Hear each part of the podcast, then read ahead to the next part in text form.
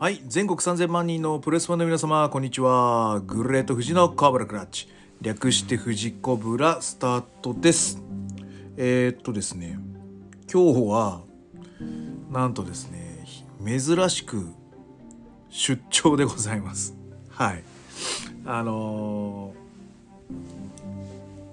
奈良にですねちょっと仕事がありまして急遽。はい。あのー向かうんですけどやっぱり東京から奈良はあの朝一じゃ無理なんですね。なので今京都のホテルに泊まってで明日ちょっと朝一奈良の、えーところに行ってでも多分もう朝の10時から夜の、まあ、6時ぐらいまでみっちりやるんで、まあ、そっからまた京都戻ってきてすぐ新幹線乗ってみたいな感じになるのでまあまあほぼほぼなんかどっか観光とかそういうのはないなと いうところがあるんでまあどうせならあのーホテルであのー家族がいないところで収録まあしたろうかなということであのー酒も買いつつはいあのー収録をしようと思っております。はいでネタはあるんですねやっぱりね。はいということではい行ってまいりましょう、えーこの番組は健康プロ所属グレート富士がプロレスやってる体の斜めからの視点で見てしまうプロレスの試合の感想やなぜ何と湧き起こってしまう疑問の数々に対して妄想の仮説を立てたり妄想の検証を勝手に探し出してしまう困ったポッドキャストです、えーそんな今日のコーナーは、えーサイバーホワイトフェイス2022レビューとなります。はい。えー、じゃあちょっとすいません。乾杯させてください。はい乾杯。はい。でえっ、ー、と本当にちょっとねあのプレビューでも言ったように行く予定ではなかったんですが急遽時間が空いて行けることになったので、まあ、午前中は嫁がまつげパーマ行って昼過ぎに戻ってきてで私がこう向かうって話なんですけど埼玉スーパーアリーナやっぱりちょっと電車でも遠いので あの割とギリギリなあの感じでしてもうスターティングバトルがそうなんですよ。あのやってるっていうことをちょっとこう失念しておりまして電車の中ちょっとうとうとしちゃってたんですよね。寝てしまって。ややべえと思って途中赤羽過ぎたぐらいで起きてやべっつって多分つけてもうでもあ違う赤羽じゃない浦和あたりか。浦和ぐらいまでこううとうとしててやべっつって。あのそっからなんであのまあほぼほぼえガンプロ始まるちょっと前ぐらいじゃない？そのいう形のまあちょっとスターティングバトル。こう見ながらので雨降ってきてやべえ雨傘忘れたみたいな感じで。でしかもえー、俺いつ以来なんだろう？っていうぐらいの埼玉スーパーアリーナなんですよ。俺一回だけ行ったことがあって多分それプライドだと思う。いつの話あのー回かも忘れたぐらい覚えてないんですよね。普通覚えてるよね現地にプライド見に行って。しかも1回だけだから。でも全然覚えてなくて。であの2階席にこうなんか垂れ幕みたいなの貼ってあってなんだよ垂れ幕なんか見えねえじゃねえかリングないみたいな感じになっててでなんかオープニングでダンダンダダンってなんかこう幕がパッと降りたらリングが見えるみたいな。なんか確かそんな感じの演出だったと思うんだよな。っていうぐらいしか覚えてない。それしか覚えてないんだよね。対戦相手とか全然覚えてないぐらい埼玉スーパーアリーナの記憶がないんですよ。であのもう全然初めて来た感じしかしなくて。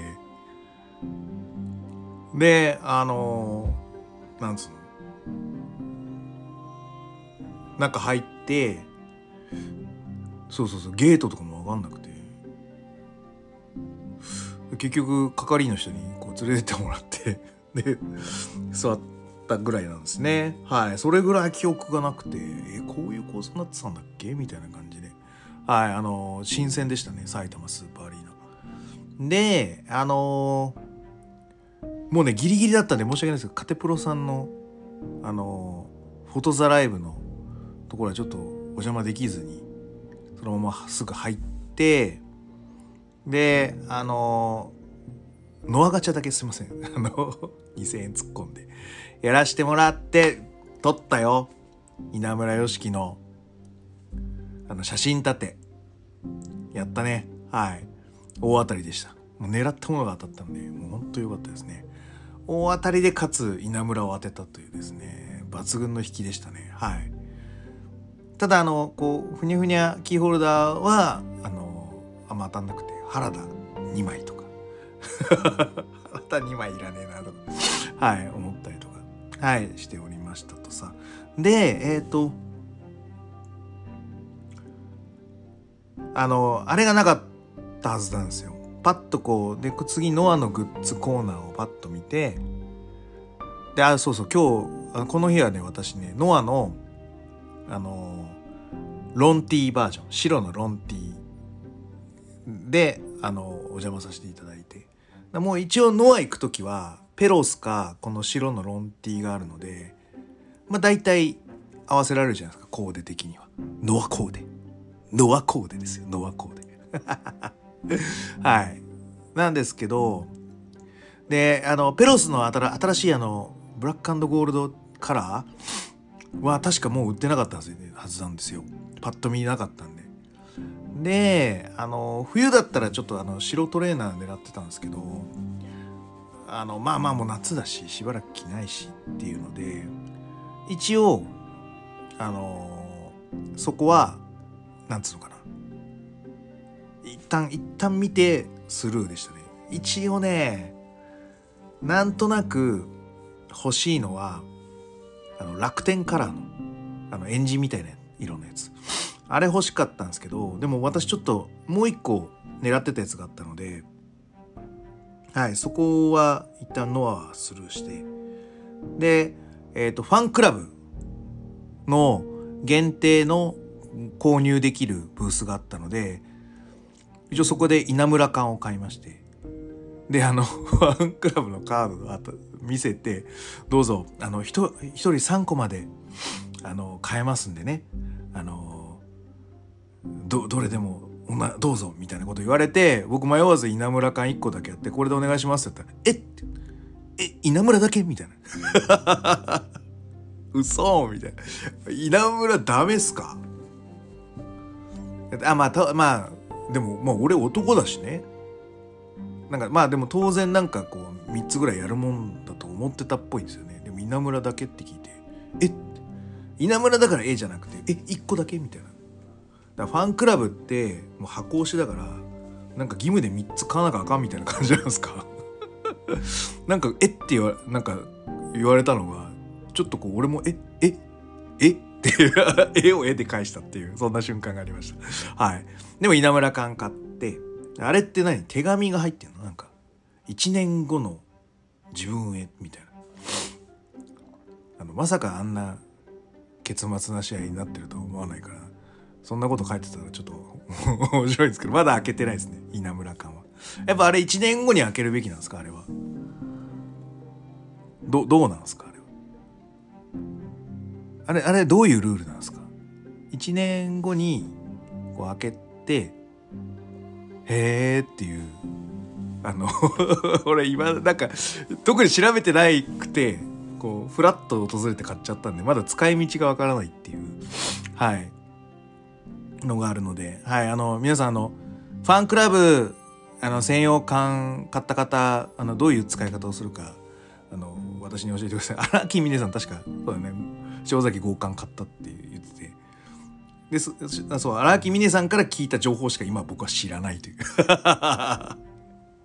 いう低たらくですね。はい。あの、というのは、ファンクラブブースをなめ、あのであのベルトで写真撮れるコーナーでもぼっちなんで僕あの写真も撮ってもらえないのでもういいやつってするしあのもう時間もギリギリだしででもあのお目当てが1個だけあったので DDT のグッズブースに行ってあったよ。サウナカミーナ T シャツ。であのあれもちょっとエンジっぽいんですよ。だからサウナカミーナ T シャツなければノアのあの楽天カラーの T シャツにしてっていう感じだったの。もう DDT コーデがないんですよ私。DDT いえ？行ったとしても。そう。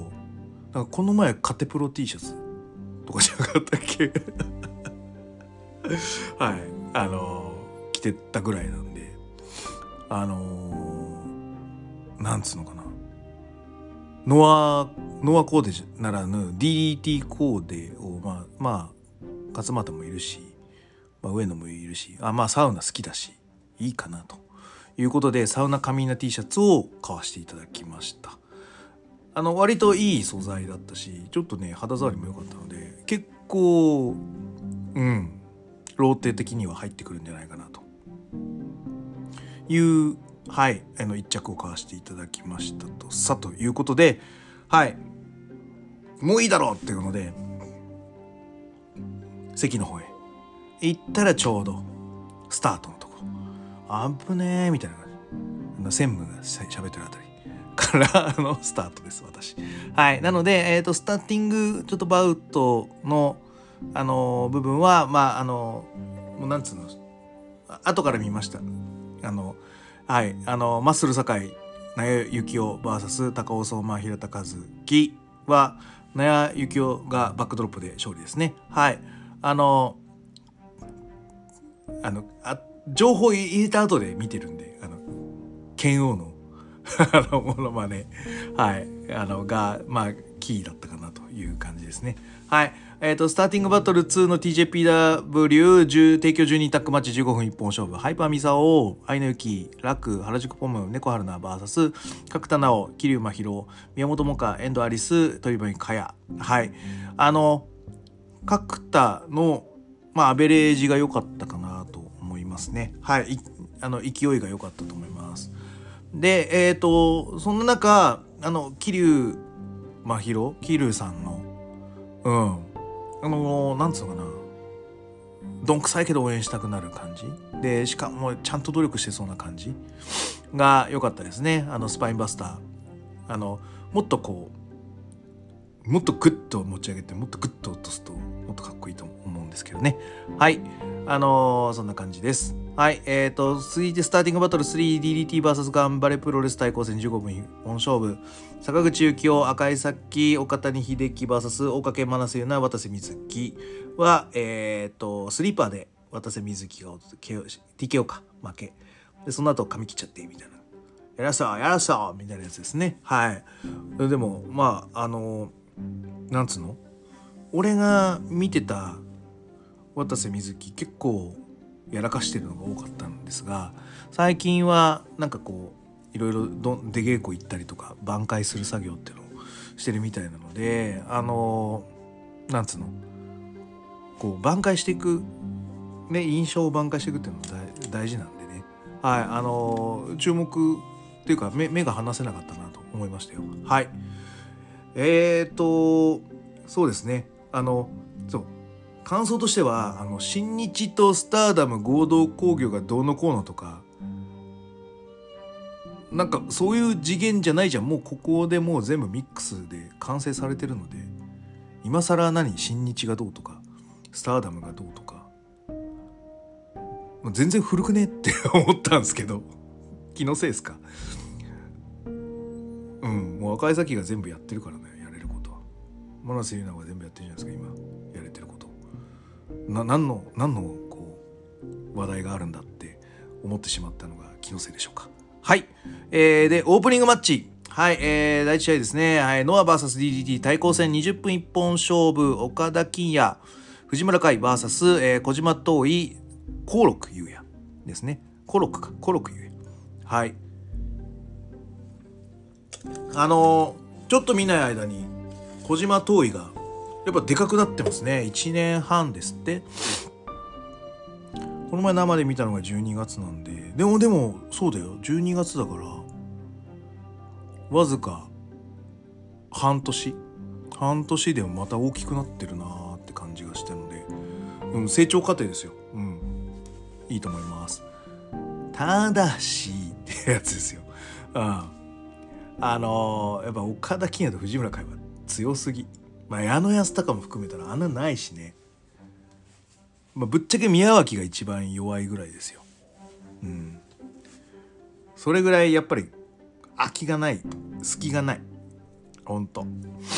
藤村が特にねあのバックの取る動きとかあのちっちゃいながら小さいことを生かす利点はこうすべきっていうのの本当お手本みたいなことをやってますしまあ実際ねこのコロク優也っていうのもあの同じようなタイプだと思います。であのえっ、ー、と徐々に見ててあレスリングうめえなこいつとは思ってたので彼が先発でも良かったんですけど小島にフォーカスが当たったのでまあちょっと譲ったみたいな感じになってんだろうな。うん、でも息がいいですねコロクゆうや。はい。で あのちょいちょいの小島遠いのあの初速が遅いじゃないですか。スタートダッシュが。おっそみたいな。感じでただこう大きくて伸びやかなんであの帳尻を合わせるんですけどとにかく初速が遅いのが気になりますね。うん。あのなんか田上明みたい。あの 対角攻撃であの、チョップ打つんですけど、途中こうスピードが落ちてって止まってからチョップみたいな。ちょっと体格の意味がないんですけどって思いながら、はい。見てるのもなんかちょっと田植えっぽくて、なんだろう、応援したくなりますね。この小島遠い。はい。で、あの、でもなんかカンガルーキックみたいな、くるっと回った蹴りは、はい。良かったですね。はい。ただ、あの岡田金也ブリザードも完璧に決まったし、えー、これカットなの？って思うぐらいな綺麗に決まってたし、まあそうするともう逆指だねっていう形の逆指でしたとさというところで、やっぱり、まあここはのは干渉で問題ないと思います。はい。はい。第2試合 TJPW 提供6人タッグマッチ20分一本勝負、えー、山下美優、伊藤真希、長野ジュリア VS、えー、ノア光、スズメ、荒井由紀。はい。あれ、荒井由紀のテーマなんですか？最初ね。ディズニーみたいだよね。なんか、いいっすよね。はい。で、あの、山下美夢と長野ジュリアが、あの、ハイキックで、ぴょんってこう、ピンと伸びた足。こう、パッてやってから入場するやつ、あれかっこよかったですね。いいっすね。はい。で、え、ー、と、先発が荒井由紀と長野ジュリアだったんで、ああ、ちょっと、おおって思いました。はい。うん。あのー、練習してるね。うん。あのー、序盤の動きだけ、本当に序序の序盤の動きだけで見ると、プロレスっぽい動きになってます。はい。あのー、よかったと思いますよ。はい。で、えっ、と、タックル行くと見せかけてダッキングしてのサイドキック。ああいうのはオリジナリティがあっていいと思います。ただその後のタッチ行く時と歩き方はなんかまだレスラーになってないなっていう感じです。あのこれだからあのその荒木美音さんにもちょっと話したんですけどプロレスラーがロープワークするとでいいのかな？はあの何を意識してるかっていうと目線目線がこうぶれないようにする。えーと、もっと言うもっと細かく言うとまああの走ってるけど、まあ、スキップというかそういう蹴り上げたりしないようにしてるんですよ。それはこうあの狭い中をロープワークするためにこう上下へ行ってたらあのもうバタついちゃうんですねスピードも乗らないし。だし、まあ、そもそもそのマットさばきみたいなものっていうのが腰ですね腰の重心がこう上がったり下がったりしないようにしてる、うん、のがまあ特徴なのであのー、割とこう直立直立状態で歩くってことしないですね。で割とこう、まあ、ガニ股まではいかないですけど肩幅に開いた格好でまあいわゆるこう歩いていくっていう形になるので割とこう目線がこう上下にぶれないようなマットさばきの仕方になるんですけどあのタッチ行く時の長野ジュリアは普通にこうなんつうのかなこう上下にこう目線が動くような歩き方をしてるんで、まあ、まだ腰がぶれるなって感じで見てましたよ。はい。うん。これは気になりましたね。はい。なので、あの、前もちょっと言ったように、あの、空手だと後ろ後傾になるので、この前行ったり後ろ行ったりのスイッチが、まあ、パッと蹴る蹴る時にだけちょっと後ろに行けるようにまあ真ん中ぐらいがちょうどいいんですね。うん、でこの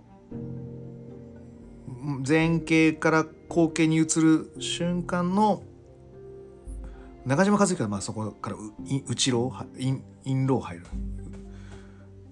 足の内側のところに蹴り出すのが結構得意なんですね。はい。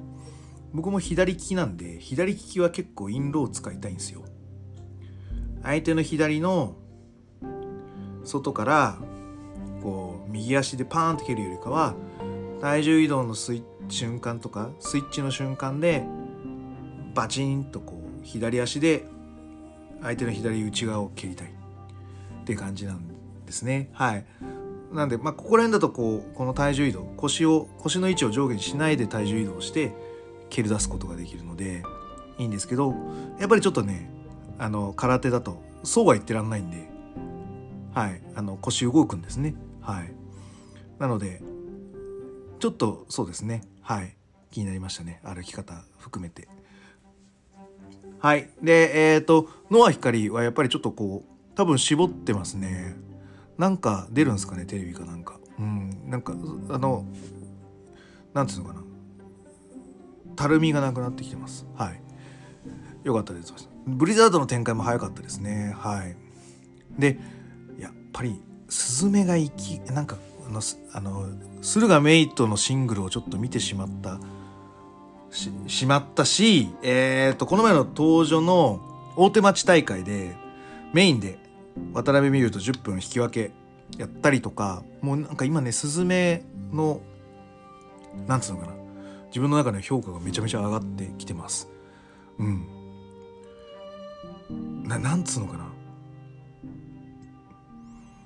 これあのえっ、ー、とどこら辺で喋ろうかな次の次の試合で喋りますなんか動きがありますよあのまあこの98年組っていうのを育てていかないといけないっていう動きは確かにあるんですけどなんかあのなんかあります。なんかあるって、それはなんかあるだろう。最後は、あの、スズメと山下のマーク、こうね、コブラクラッチ払い腰。あれいいですね。絶対パクりたいですね。あの、コブラクラッチで逆落としにして、あの、コブラクローみたいな、コブラクローキングコブラクロなんかあるあるよね。キングコブラホールとか。そうそうそう、それそれ。そういう感じに持ってくのも、えっ、と、のが、まあ、今まで見てきたプロレスの流れとしてはあるんですけど、山下のあの、あの、腰投げっぽく投げるコブラクラッチは結構斬新ですね。で、その後の、えっ、とですね、今朝固め式コブラクラッチ。はい。あれは一応あの、ボルトンスリーパーと呼ばれてるものなんで、あれアナコンダバイスみたいに上げちゃダメなんですよね。はい。あの、腕のギロチンを使ってこうグイグイグイグイ体重乗っけてくような感じのものが正規なものになるので、まあ、それをこうアナコンダバイスに持ち上げた方が顔が見えるし痛そうに見えるっていうエンターテインメントの消化の仕方っていうのもなんですかありなんですよ。正しい動きも必要だしエンターテインメントも必要なんですよ。はい、それは分かってはいるんですけどあのあげなくてもいいのにと思いながら見てます。はい。うん。であのー、なんつうのフェイスバスターのやつ。っこよかったね。セカンドから行くやつと駆け上がり式のやつ。もうなんかあれだけでなんかなんつうの？試合作れたら羨ましいって思いますね。あれだって俺できねえもんなああいうの。すげえ羨ましいと思います。はい。でえっ、ー、と最後はワン・トゥーミリオンの合体攻撃ですね。山下と伊藤のワン蹴りとパチキン。シンプルなやつですね。はい。あのこれをダブルで決めて最後スカルキック。いやよかった。スカルキック見れてよかったですね。しかも決まりバッチリでしたね。よかったと思います。はい。でも長野樹里は持てる力で勝負してる感があるので非常に好感が持てますね。今後多分もっと練習したらスキルが上がってもっとそういうこう体さばきみたいなのがどんどんプロレスに寄っていきつつの空手の方っていうのがあの融合していく形になるはずなので非常に今後も期待ですね。はい。一点質問なんですけどいいですか？女性の方いたら教えてください。ニベア10年分ってどれぐらい？どれぐらい？えあれあの一缶あるじゃんあれ。あれって1年使う ?1 年で使うかなっていうんだったら10年分だと10個ぐらい？これ半年に1回だよって言ったら20個ぐらいでいいの？10年分ってどれぐらい？質問箱に出したいぐらいですよ、本当はい。っていう形です。はい。第3試合、えっ、ー、と、DDT 提供8人タッグマッチ30分一方勝負。E のセクシー勇気、えー、えー、男色ダンディ D の、えー、今成ファンタスティック夢人、西垣コーチ秋人、えー、高木三四郎、剣道家臣、青木真也、堀田恵美子。はい。えっ、ー、と、ね、あの、インタビューをしていただきました、えー、高木三四郎さんの試合なんですけど、これ？みたいな。いや、大事なんですよ。大事なんですけど、うん、これか？みたいな感じ。で、まず、えっ、ー、と、あれ誰なの？あの、剣道家臣の枠で入ってきた人。あれはなんか、女性の人なの？マスクしてる。だから女性かどうかもわかんなくて、え？みたいな。頑丈って書いてあったの多分女性の人だよね。誰？この家臣ってって思って見てました。で、えっ、ー、と、アキトが、えっ、ー、と、フェロモンズに染まり、新メンバーになったよってお披露目の入場ですね。はい。まあ、基本 HG 路線のやつですね。あの、まあでもかっこいいやつだよね。はい。うん。でしたというとこですね。はい。で、ゴングが鳴りまして、はい。えー、いいのと、家臣か。やっぱニベアアタック使いましたね。狂気ニベアでしたね。面白いでしたね。はい。で、あの、途中で出てきてね。よくわかんねえ天丼やるんだけど、あの、家臣の天丼がよくわかんないんですけど、あれはどういうことなんですか？あの、高木さんにストンピングしたりとか、あとなんか、味方カットしたりとか。一応ね、よくわかんないながらも変だなと思いながら見てました。はい。で、あの、フェロモンズに、あの、堀田恵美子がや、こう、いろいろやられちゃうじゃないですか。あれ、やっぱりね、ややっぱりやっぱりっていうかなんか俺が癒し心が癒しいのかなと思いましたよ。あれ多分普通のあのディーノも言ってるようにあのああいうおげお下劣なことをやることによって楽しんでもらう人もいればまあなんかちょっとまあ軽蔑その楽しむか軽蔑してくれってあのツイッターで書いてたのがすごいこう的を得てるなと。的を射てるなでいいですかね。あのいう感じでしたね。僕は結構軽蔑しちゃう側なんですね。ああいうの見ると。ななんつったらいいの？不女子に忖度したあのものを見せせられても全く面白くもなんともないっていうだしとにかく汚いじゃん。だしなんか芸を想像させるようなのもなんかあんまり好きじゃないんだよな。であれあれってさ、まあ、なんつうの？ディーノのあれもまあ嫌まあ好き好きではないけどなんかキャラクターなんだなと思えば、まあ、なんとか許容できるんだけどあのケツのやつってもうただただ汚いじゃん。あの共感して想像しただけでも嫌じゃん。であれをこうなんか笑って見てられる方って結構ハートが強いなと。もう俺もね「あキモ汚ね」とか思っちゃう。なるしうん。でプロプロでお金稼いであれでお金稼いだってすげえなんかショックだなと思うんだよね。金のためにここまでやるかみたいな。思いはあるよね。でもなんか、まあ、プロだったらやんなきゃみたいな。なんかそういう義務感に駆られてやっちゃう自分が恥ずかしいみたいな。あのそうだからそうやる側に立ってみてもなんかもうなんか嫌だし、うん、やられる側に立ってみてもなんか嫌だし。どっちも嫌だな。なんかなんか救いがない感じなんで。僕は軽蔑の方なんですけど。まあああいうのもまあ楽しめる人は楽しめるんですよ。だって周りの人客笑ってたからね。うん。間違いない。で俺あのそういう感じで、まあ、なんかホモホモっぽい絵をわざと作りやがってとかなんか汚ねえなとか思うんだけど堀田由美子がやられてるのはなんか素直に楽しかった。あれは何俺が俺の心が癒しいからなんですか。単純になんかその堀田が嫌そうな顔してるのすごい面白かったです。はい。えっとそんな感じです。最後はあのあのスカル坊主の必殺技八の字固めが出てきましたよ。はい。で あのそこからの足4の字にオンザ家臣のスモークみたいな。合唱みたいな。はい。終わりです。はい。第4試合プリンセス・オブ・プリンセス選手権次期挑戦者決定。4A マッチ30分一本勝負。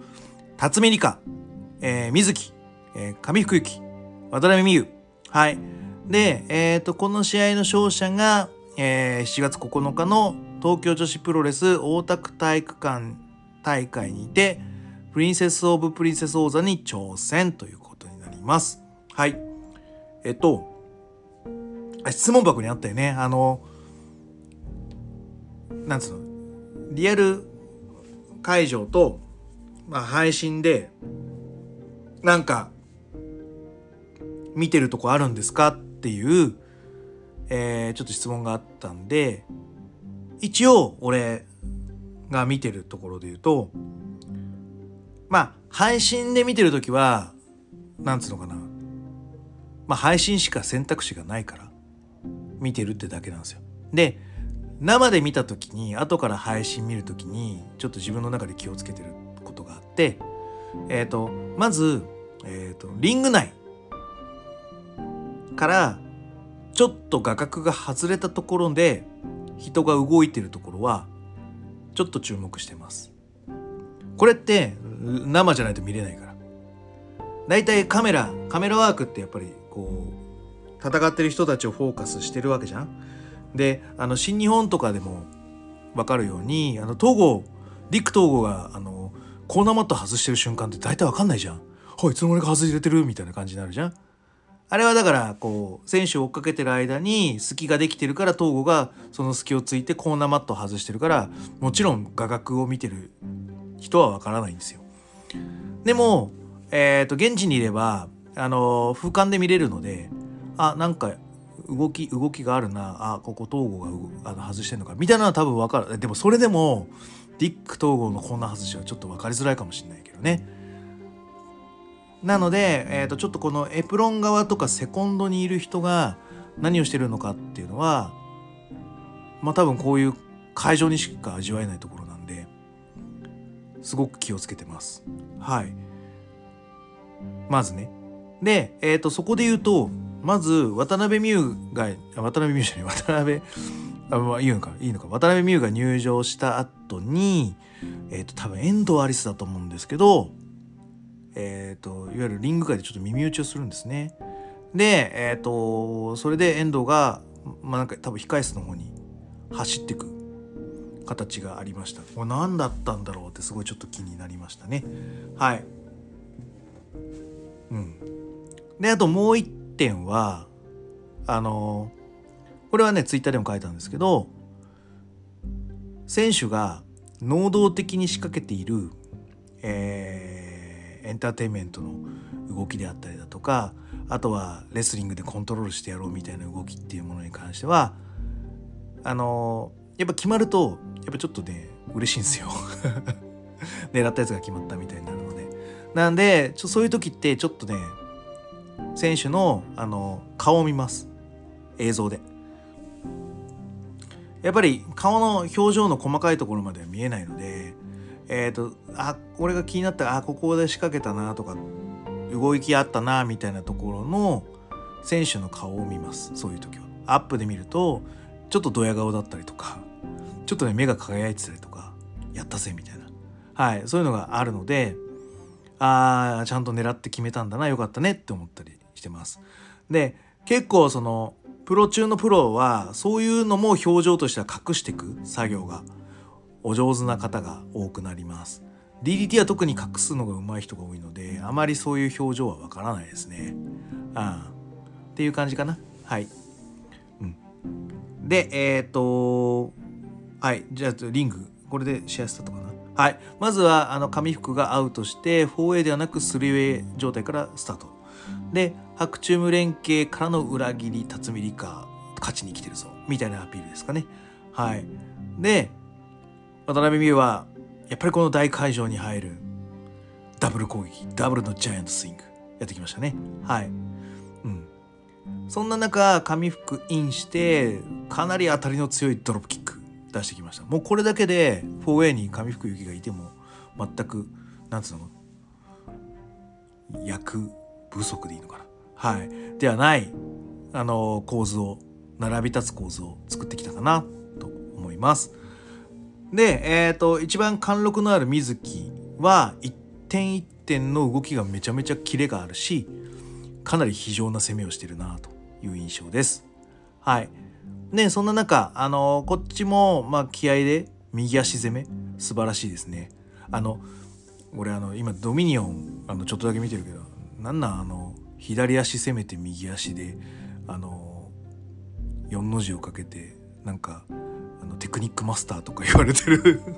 どうなん？って思いながら。はいあの思ってるんですけど。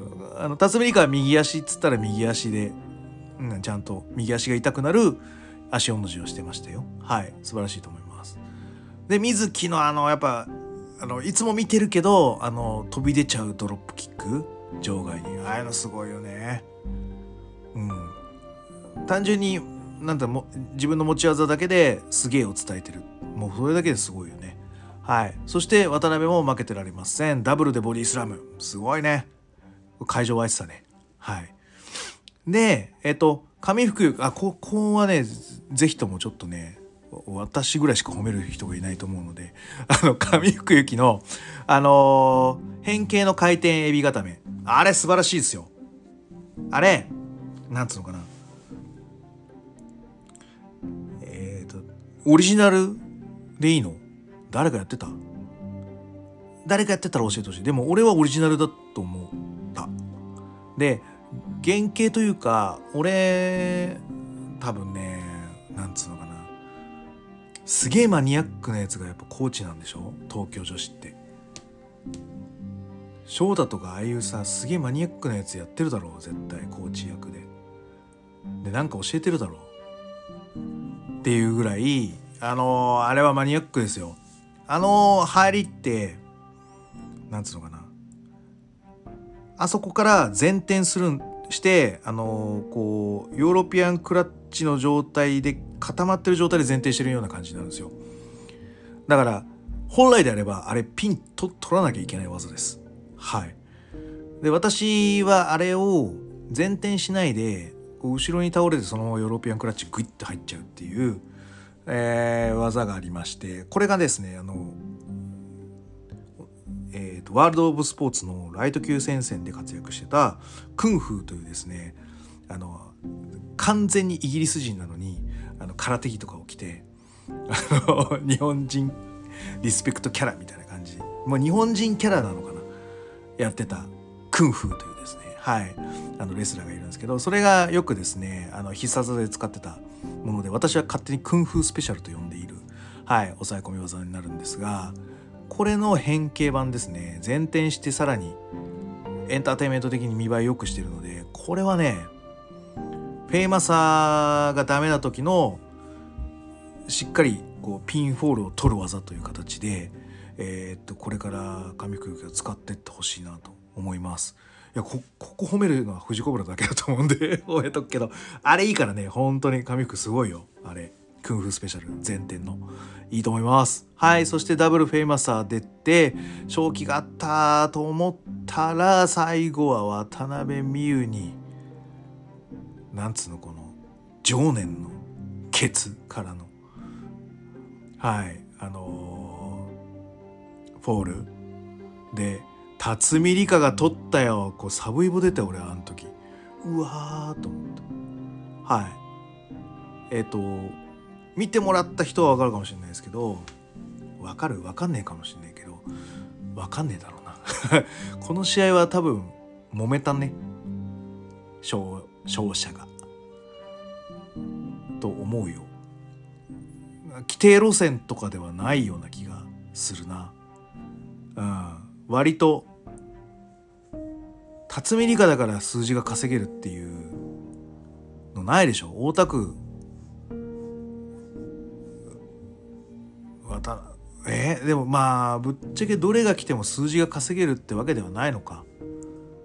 水木、まあ、水木が割と数字稼げる方なんじゃない？だから本来だったら水木の可能性がある中でまあなんつうのかな俺は中島翔子に俺勝ってほしいと思ってたから中島翔子と相性がいいのは渡辺美優だと思ってて渡辺美優が来ねえかなと思ってたんですけど、まあ、まさかの辰巳梨花そのハイパーミサオがエゴを出して挑戦権を勝ち取り今はまた上のポジションというかはいなんか結構負けないキャラになってきてる感じかなという印象。そしてここで辰巳梨花が中島翔子の挑戦者として名乗り出てきた。あのいいことなのか悪いことなのかちょっと俺分かんない。この流れ。まあその前のなんかあのツイスト・オブ・フェイトもちょっとこうへこっちゃってて割とこうギクシャクした感じで終わってたしなんつうのかな。終わりも結構あっさりしてみんなパーって帰ってったから割と揉めたんじゃねえかなっていう試合だと思いましただしこれこの流れって俺はあんま良くないような気がしてるんだけどどう？登場メンターの人 あのみんなマラソンで一緒にゴールしようとしてません？あのツレションみたいな引退はしない方がいいと思うんですよ。うん、ちょっと気になってます。はい。あのここに来てそういうそのフル株メンバーがあの奮闘して頑張ってるっていうのはいいことなのかもしれないけどなんかみんな一斉に燃え尽きちゃわないかが心配ですね。はい。あのうん。ちゃんとこう、うん、見てる人は見てるからあの自分の番だっていうのはまあでもまあ手挙げないと無理なのかな。でまあここが勝負みたいな感じなのかな。うん。なんか第2章に対するこう気になる動きがあるかなという印象でした。はい、エゴが強い試合だったなと思います。はい。で、実際は俺ここで跳ねてくれると思ったんですが、えっ、ー、と、現場からはちょっと跳ねなかったっすね。うん。えっ、ー、とね、多分マッチメーカーとしてはここで跳ねてくれることを願ってたと思います。そのための水木と渡辺の配置だったと思うのでなんだろう。うん。ちょっと予定外サイバーファイト S どうする？みたいな感じでしたね。はい。第5試合。ノア提供12タックマッチ30分一本勝負、えー、杉浦隆藤田和幸正木民也稲葉大輝谷口周平 VS マイケル・エルガン違法でドクトル・ワグナージュニア、えー、レネ・リューリーサイモン・コッチでティモシー・サッチャ。ーはい、えーと、なんだろう。ティモシー・サッチャーここでは埋もれちゃうよね 予想通りの展開でしたね。はい。で、バランサー、レネ・デュプリーどうするか先発みたいな。やっぱりそうかと。はい。で、ワグナーがちょっとかわいそうでしたね。でかわいそうっていうか、あの、ワグナー、お前、藤田和幸がルチャできると思うなよ。あの、体格に振られて、あの、ぴょーんとこう、登り、こう、あるじゃん？飛んで、空中でこう、ロープ持ったまま飛んでるタイミングの中で相手がこう、走り込んできて、体格つくところを着地して、こう、まあ、いわゆる、ダックアンダーじゃなくて、まあ、いわゆる、上を上に逃げたっていうシチュエーションを取ろうとしたんですけど藤田がそんなルチャのような飛び込みできるわけないんだから。で着地したらあれ？藤田いるみたいな感じになって面白かったです。はい。えっ、ー、とうん。藤田ルチャを覚えましょう。はい。えっ、ー、とサイモン・ゴッチ。やっぱちょっとこう微妙な間があるよね。あれが埋まればだいぶ定着すると思うんだよね。育成期間だと思っていろんな人と当ててみてください。あの間を削っていきたいね。はい。で北宮エルガン安定してますね。はい。パンプハンドエルガンならパンプハンドルから持ち上げてそのままサイドエフェクトみたいな。やつは結構いい。いいっすね。あれそのままね俺あの俺っていうかあの僕の師匠というかあの山田組初代組長現会長の山田馬之助選手があの走り込んできた選手をそのカウンターチョークスラムみたいな感じにして落とすっていうあのスネゴンスネゴンバスターっていうのがあるんですけど、はい、あれパンプハンドルからやるから安全に落とせんだよね。チョークスラムで持ち上げて落とすやつだと若干頭打っちゃうんだよね。うん。だからそこちょっと気にはなってたんですけどあのパンプハンドルスラムで上げてからのサイドエフェクトすごいいい技だと思います。うん。痛そうだし。いいなと思いました。はい。であの稲葉のキャノンボールあの悪くない。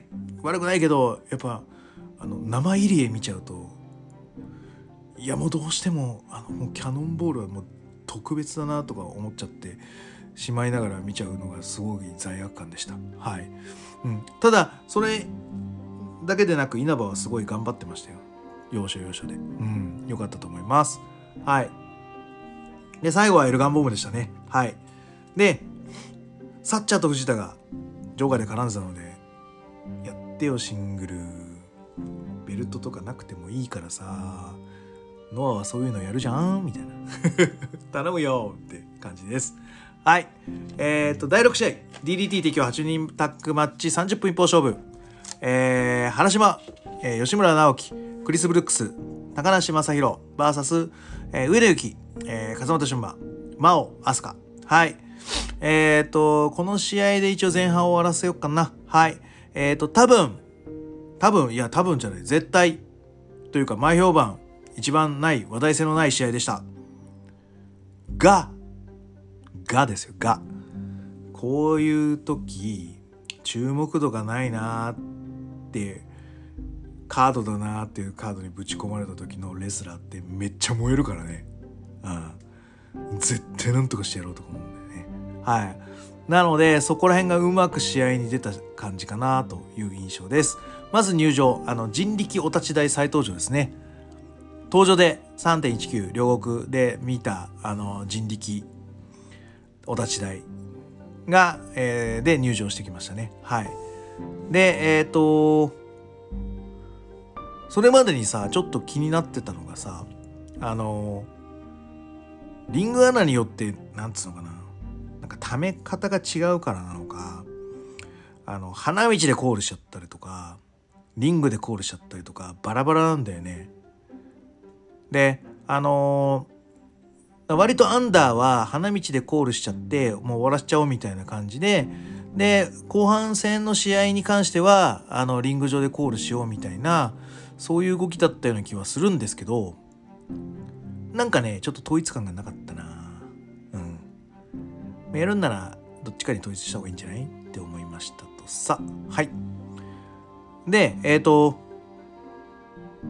そんな中原島だけなんかちゃんと花道に上がってからコールしてるってなんかこれ忖度みたいな 感じであのー、思いながらスタートした試合です。はい。テンポがねめちゃめちゃ良かったです。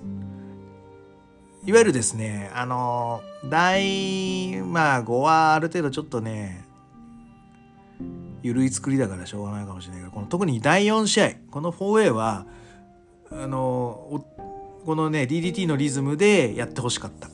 ターンターンターンターンターンみたいな感じでやってそれがこうスイングしてうわうわわーみたいな感じで終わってくれたらよかったんだ。渡辺美もダブルでやった時わーって出たしなったんだけどうわうわうわーってこのちょうどこの歓声が上がった後にかぶせてやろうぜっていう気概がある感じではなかったなあのフォエそれぞれがお互いとなんか違うバラバラな矢印を見てたみたいな感じになってたんでスイングしなかった感じがしたんですけどこれはねみんなやっておろうぜみたいなこんな注目のないし 試合組ませやがってふざけんな。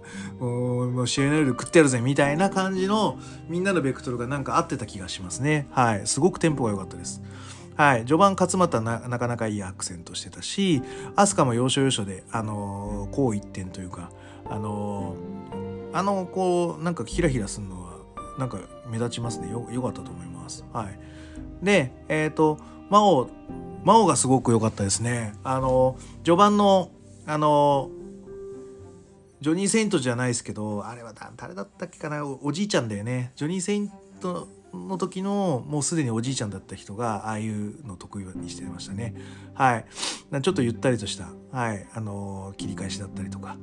あとはあのクリス・ブルックスが場外に飛ぼうとした時にちゃんとこう場外で足払おうとしたけど間に合わなかったみたいなそういう細かいねうん、所作めちゃめちゃ素晴らしいと思います。真央すごく良くなってると思います。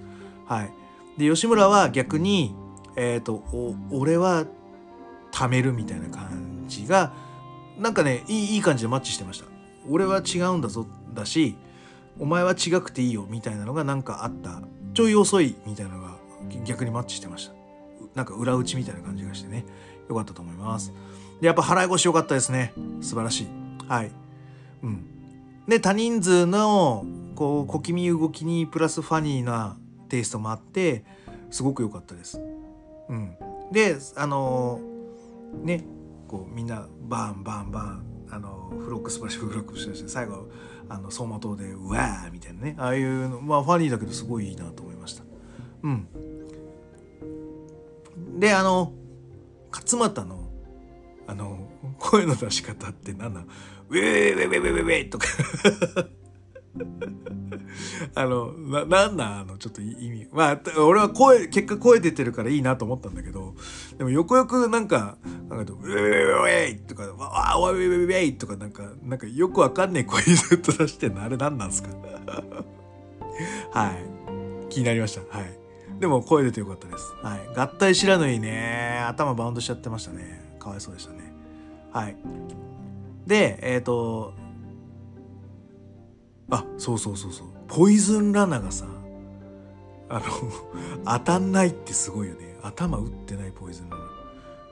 逆になんか放り投げられたみたいな感じがしてすごい面白かったですね。で最後ソマトですね。はい。あのー、美味しいとこ持ってったなあなんかななんだっけ最後上から飛んできたのを走馬灯で迎撃したんだな。でそっからポイズンランナ行って勝ったという感じですね。はい。よかったと思います。この試合がはい。マッチクオリティとしてはベストバードです。はい、えー、でこの試合で跳ねた。興行の会場の空気が。なんで一回ベースが上がると会場のこのテンションというのはこの状態のまままあ、よっぽどのアクシデントがない限り 残るので、えっ、ー、と、工業のアクセント使いとしては、もうまさに100%の試合だったんじゃないでしょうか。かはい。そんな感じで、えっ、と、一旦前半戦は終了して、後半戦に移っていきたいと思います。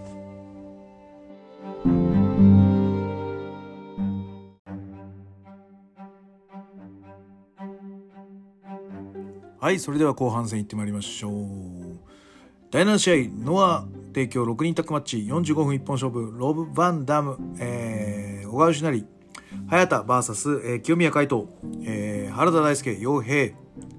うん。なんかさ、こ この試合の時は、なんかリング上でこうコールみたいな感じになってたりとか、そもそもロブ・バンダム登場遅くねみたいな。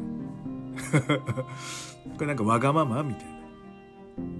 なんかね最初ややっぱ捕まって出ねえのかと。やっぱりバレたか薬物がみたいな。テーマになるけど実はいないよみたいなそういうオチかと思ったんですけどやっぱ出てきましたね。はい。ねはい。えっ、ー、と注目はやっぱりロブ・ワンダム VS 清宮海斗になったでいいんですか？で、えっ、ー、と、初手アームドラッグがすんごい速さで決まったけど、すんげえ綺麗に受けてたね、清宮。すごいね。素晴らしいと思います。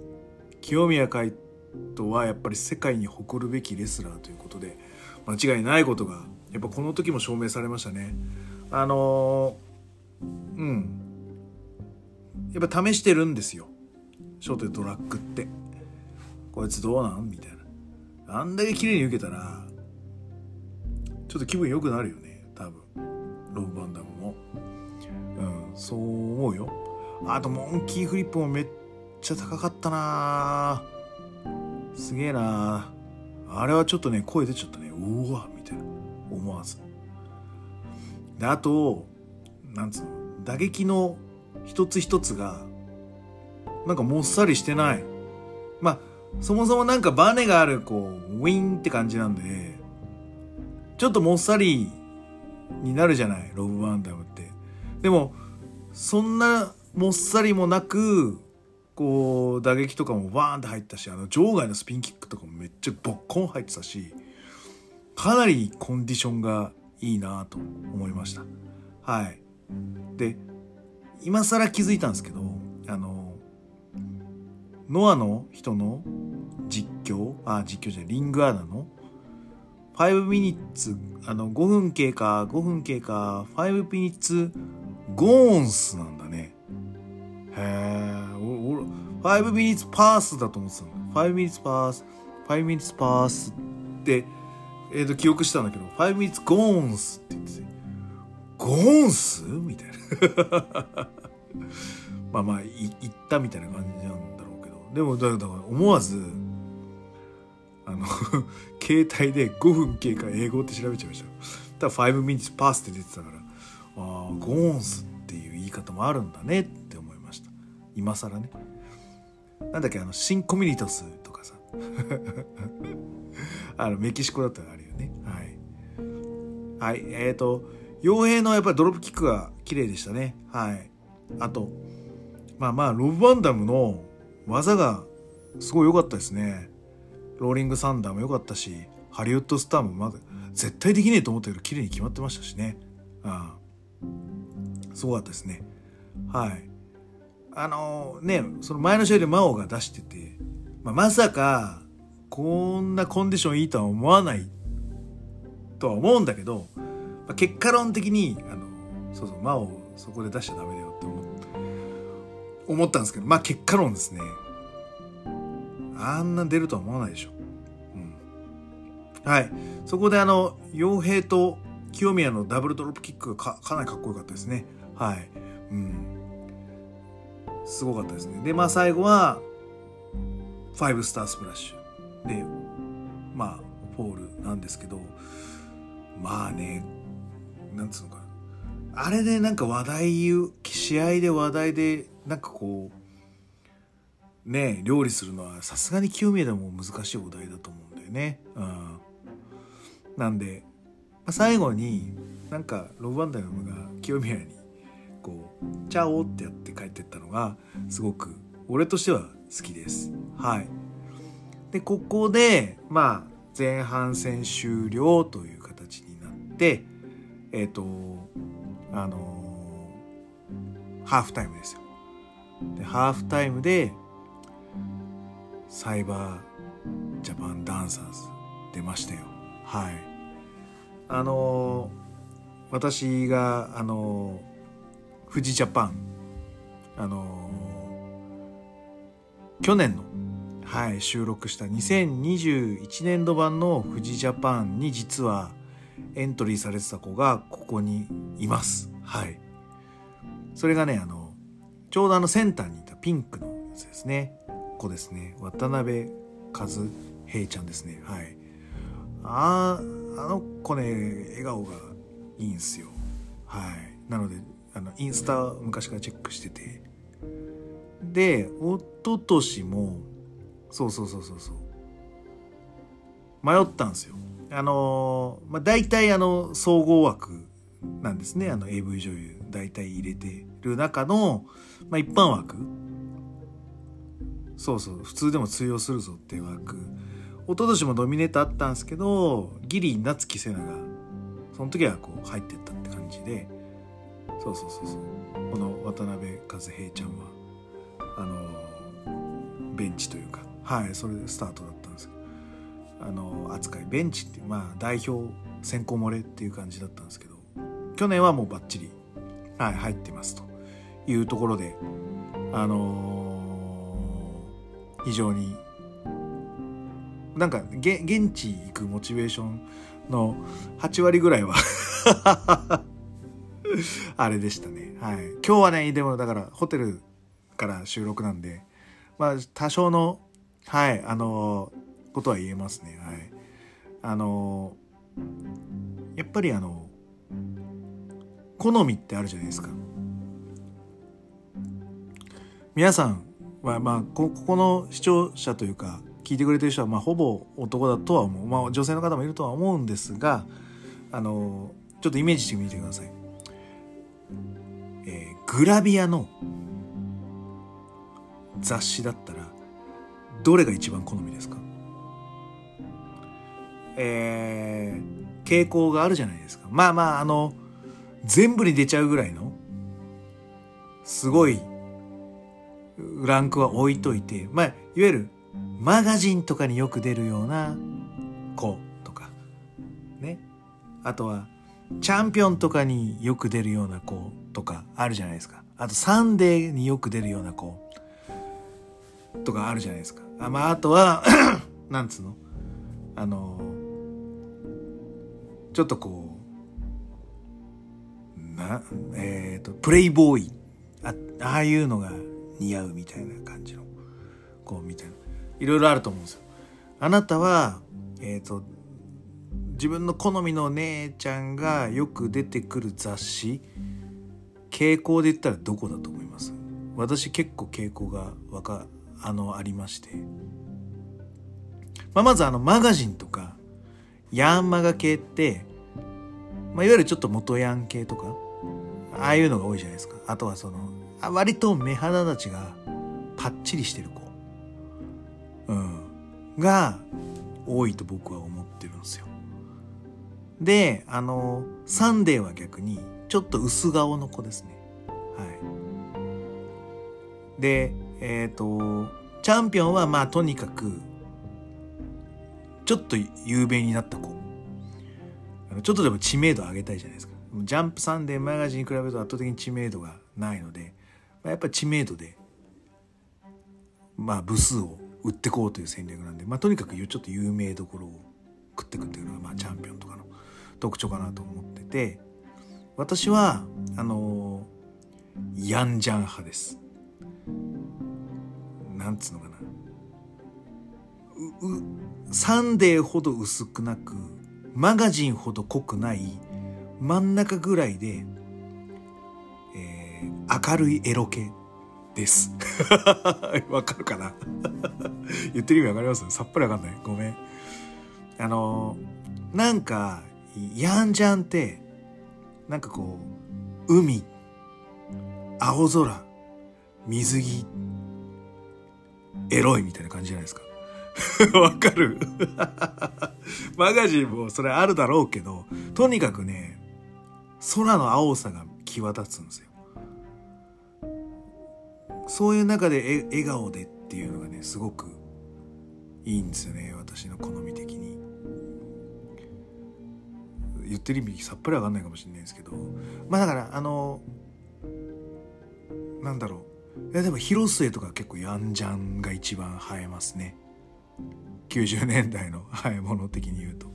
まああとはそのこうさっき言ったこの青空と笑顔みたいなのがすごくいいなと。でこのサイバージャパンのその渡辺和恵ちゃんはかなり笑顔が素敵な子なんで。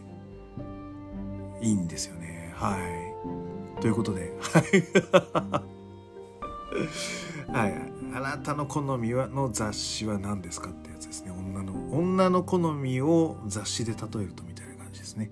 はい。あのー、何でしょうかというところでございまして私はヤンジャンでしたと。はい。そんなサイバーデバンダンサーズのはい。あのー、くねくねを見てそう健康ばよくたぎったですね。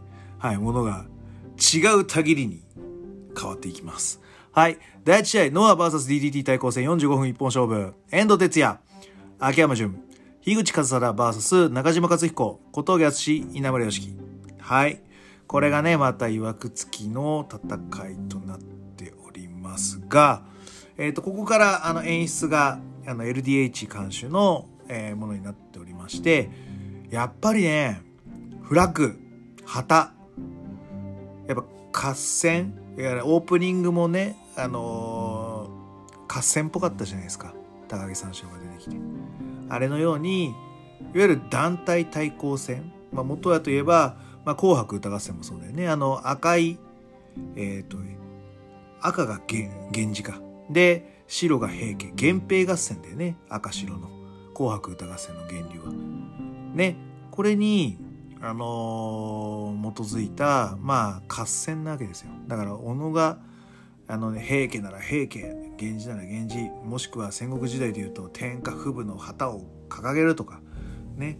あの毘沙門天のね恐れをあの掲げるとか風林火山を掲げるとはやっぱフラッグ旗をですね掲げる。そしてですねあの戦争の時もそうだよね。あの戦地でここ取ったどみたいなのあったらそこのでっかいあの目印のところに旗をぶっ立てて国旗をね。ここは俺らが占領したっていう証を立てる。なので旗っていうのはやっぱり戦いにおいては非常に重要なんですね。僕もあの僕もっていう言い方変だな。あの学生プロレスのいわゆる団体対抗戦いわゆるあの昔はですね結構全然在籍してなかったけどあの早慶戦？とかあの早稲田慶応大大学対決みたいなのとかあと方面線あうんうんあってるな聡明線か。聡明線早稲田対明治みたいな。でで明治のが学園祭で早稲田が出てくると早稲田は悪者になるわけですよ。であの早稲田大学に受験に失敗したあの明治大学生っていうのは実はいっぱいいるのでお前らがな落ちた大学で俺らはあの勝ち組になってんだみたいなマイクアピールするとすんげえすんげえブーイングというか物が投げられるとかそんなぐらいのあのものになるらしくてあの我々の先輩とかは本当殺されるかと思ったみたいな。しかも東海大学なのにあの全然偏差値違うのに早稲田語ってあのヒール役をやったりとか。でもこれ結構盛り上がるんですよ。しあとあのそういうの気にせずにでも僕のうち僕法政大学だったんですけど多大行く時とかは僕の同級生とかは結構法政の旗掲げていくとまあなんかこう団体対抗戦みたいな感じになるんでうんピリッと締まる、うん、効果があるのでやっぱ旗っていうのはその大事だなと思いました。でノアの緑と DDT の白。っていう戦いだったよね。うん。そこでですよ。ねレスラーが旗持ってしかもあんなでかいね応援団旗みたいな。あんな持ったらもう樋口もこれ勝ちでしょ。うん。演出としてフラッグ持つ持って入場するってもうね最大のパフォーマンスですよ。はい。うん。もう旗持つやつが俺は最強だと思うのでこの時は入場は絶もう樋口がダントツに勝ちだなと思いました。ねあのまあ一人テーマだったりするじゃないですか。稲村のテーマと小峠のテーマと勝彦のテーマ。もちろん勝彦かっこよかったしあれなんだけど入場はうん樋口でした。はい。で、えーと、やっぱりファーストコンタクトは因縁のある秋山 VS 小峠でスタートしましたはいあの丸藤が小峠を信頼してるたじゃないですか。まあこういう時にキーはやっぱ小峠だよと。だったしプロレスの力でも唯一シングルマッチが行われたのが小峠敦です。これはだから人気があるとかそういうレベルではなくて不測の事態が起こった時の収集能力がやっぱ強いんだと思いますだから自力もあるしそういうなんか仕掛けられてもさばける能力があっての、まあ、小峠なんですよ。絶対のしその即興の不穏試合に対しては絶対的な信頼を小峠淳っていうのはあのノアから受けております。でそんな中のまあいわゆるアマレスのまあねオリンピック候補ぐらいでしょ？の秋山純とどう戦っていくのかって話です。あのもちろんパワーではやっぱり勝てないんですけど脇の差し合いもそうですしあとはあのパワーで一回こうコーナーに押し込まれるんですけど切り返す時にあの、えー、ただただ体をこうくっつけて切り返すんではなくて右手でトップロープを持ってる状態で切り返すのでいわゆるなんとか逃げ場がないような状態で切り返させてたりとか細かいところで小峠淳はなんつうのかなしっかり負けない作りをしてたしリストの取り合いとかもちゃんと取ってたのであのー、うん伊達じゃないなと思いました。ああいう信頼のされかされ方においては。だし下になってもしっかり対処してたのでうん小峠強えなと思いました。はい。でえっ、ー、と稲村と樋口の番になるじゃないですか。あれもうちょっと見たかったな。あれもっとなんかいいね絵作りあったと思うんだよね。はい。ということで、まあ、そこから、まあ、遠藤が出て、勝彦が出ましたよ、からのスタートですね。はい。あの、なんつうのかな。妙な挑発と、うん、距離感のね、あの、近い、こう、仕掛けを、遠藤哲也の方が仕掛けてきてましたと。で、まあそこから、まあ距離を取りながら、まあアップライトの構えもしくは成虫状態から、まあ、あの打撃を狙っていくわけなんですけどもこのねあのやっぱりこうロックアップも意識しなきゃいけないから左前でこう入るんですね。あの距離感をこの詰めたりミドルが当たるか当たらないかの距離そしてリストを取るか取らないかの距離の時は左前でいるんですけど本来中島克彦っていうのは左利きのはずなんだよね、確か。なので、えっ、ー、と、本来であれば、左後ろにして、えっ、ー、と、相手の、さっきも言ったように、インロー、左足の内側をバチンって蹴っていきたいという話になってたので、まあ、その、左前の状態から、ちょちょちょっとこう、右前にスイッチするんですよね。はい。これバレないようにスイッチしてて、あのーそこからね右のインローして左のインローしてバーンって感じになるんですよ。あれね蹴り使いとしてはちょっと気持ちいいはずなんですよ。スイッチバレてねえなで右左インが決まると。あかああれはもうその通り。まあだからえーと、と遠藤哲也がそこら辺のそのディフェンス能力がなかったかと言われればうんなかったかもしれないでだけどあのね結構そういうローの使い分けができると結構こう調子乗っちゃうというか テンションが上がっちゃうんじゃないですかね。でそこからあのこう結構なんかこう圧をもら圧を出していく遠藤哲也に対してこう「やってこいやってこいよ」ってやってこう勝彦が受けて受けて受けて受けて受けて受けてエルボーエルボー受けて受けて受けて張り手やったら倒れちゃったみたいなあいやーと思ってえー、で終わっちゃったみたいなそんな感じだよね。うん、であの会場民としては「おおすげえな勝彦」です。はい。うん。で、ただ、あのー秋山純がこう言い寄ってきて、まあ、負け惜しみなのかなんかを言ってるのがあって、まあなんか一言言うてんのかなと思ったんだけど、まあこここの内容がちょっと気になるなとは思ったんですけど、あれちゃんとなんか独身術というか文字起こししてた人いましたね。おかげでまあ分かったんですけど、うん。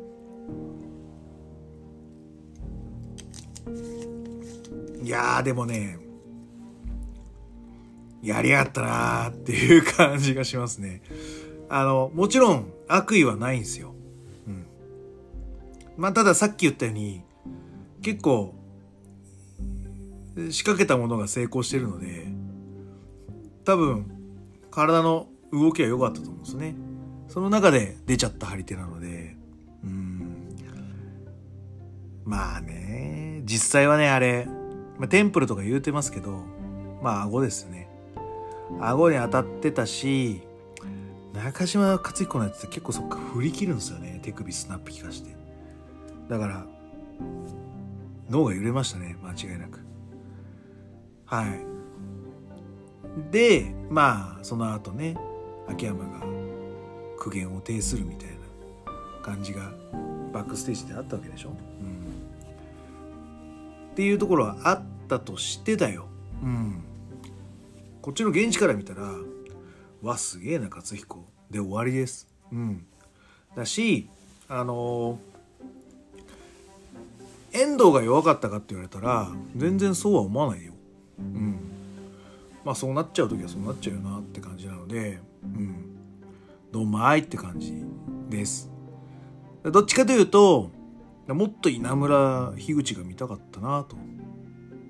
あと小峠が秋山に挽回するシーンが見たかったなと。そのことに関してはまあ勝彦はまあちょっと身内としては謝んなきゃいけないんじゃないかなとは思いますけどね。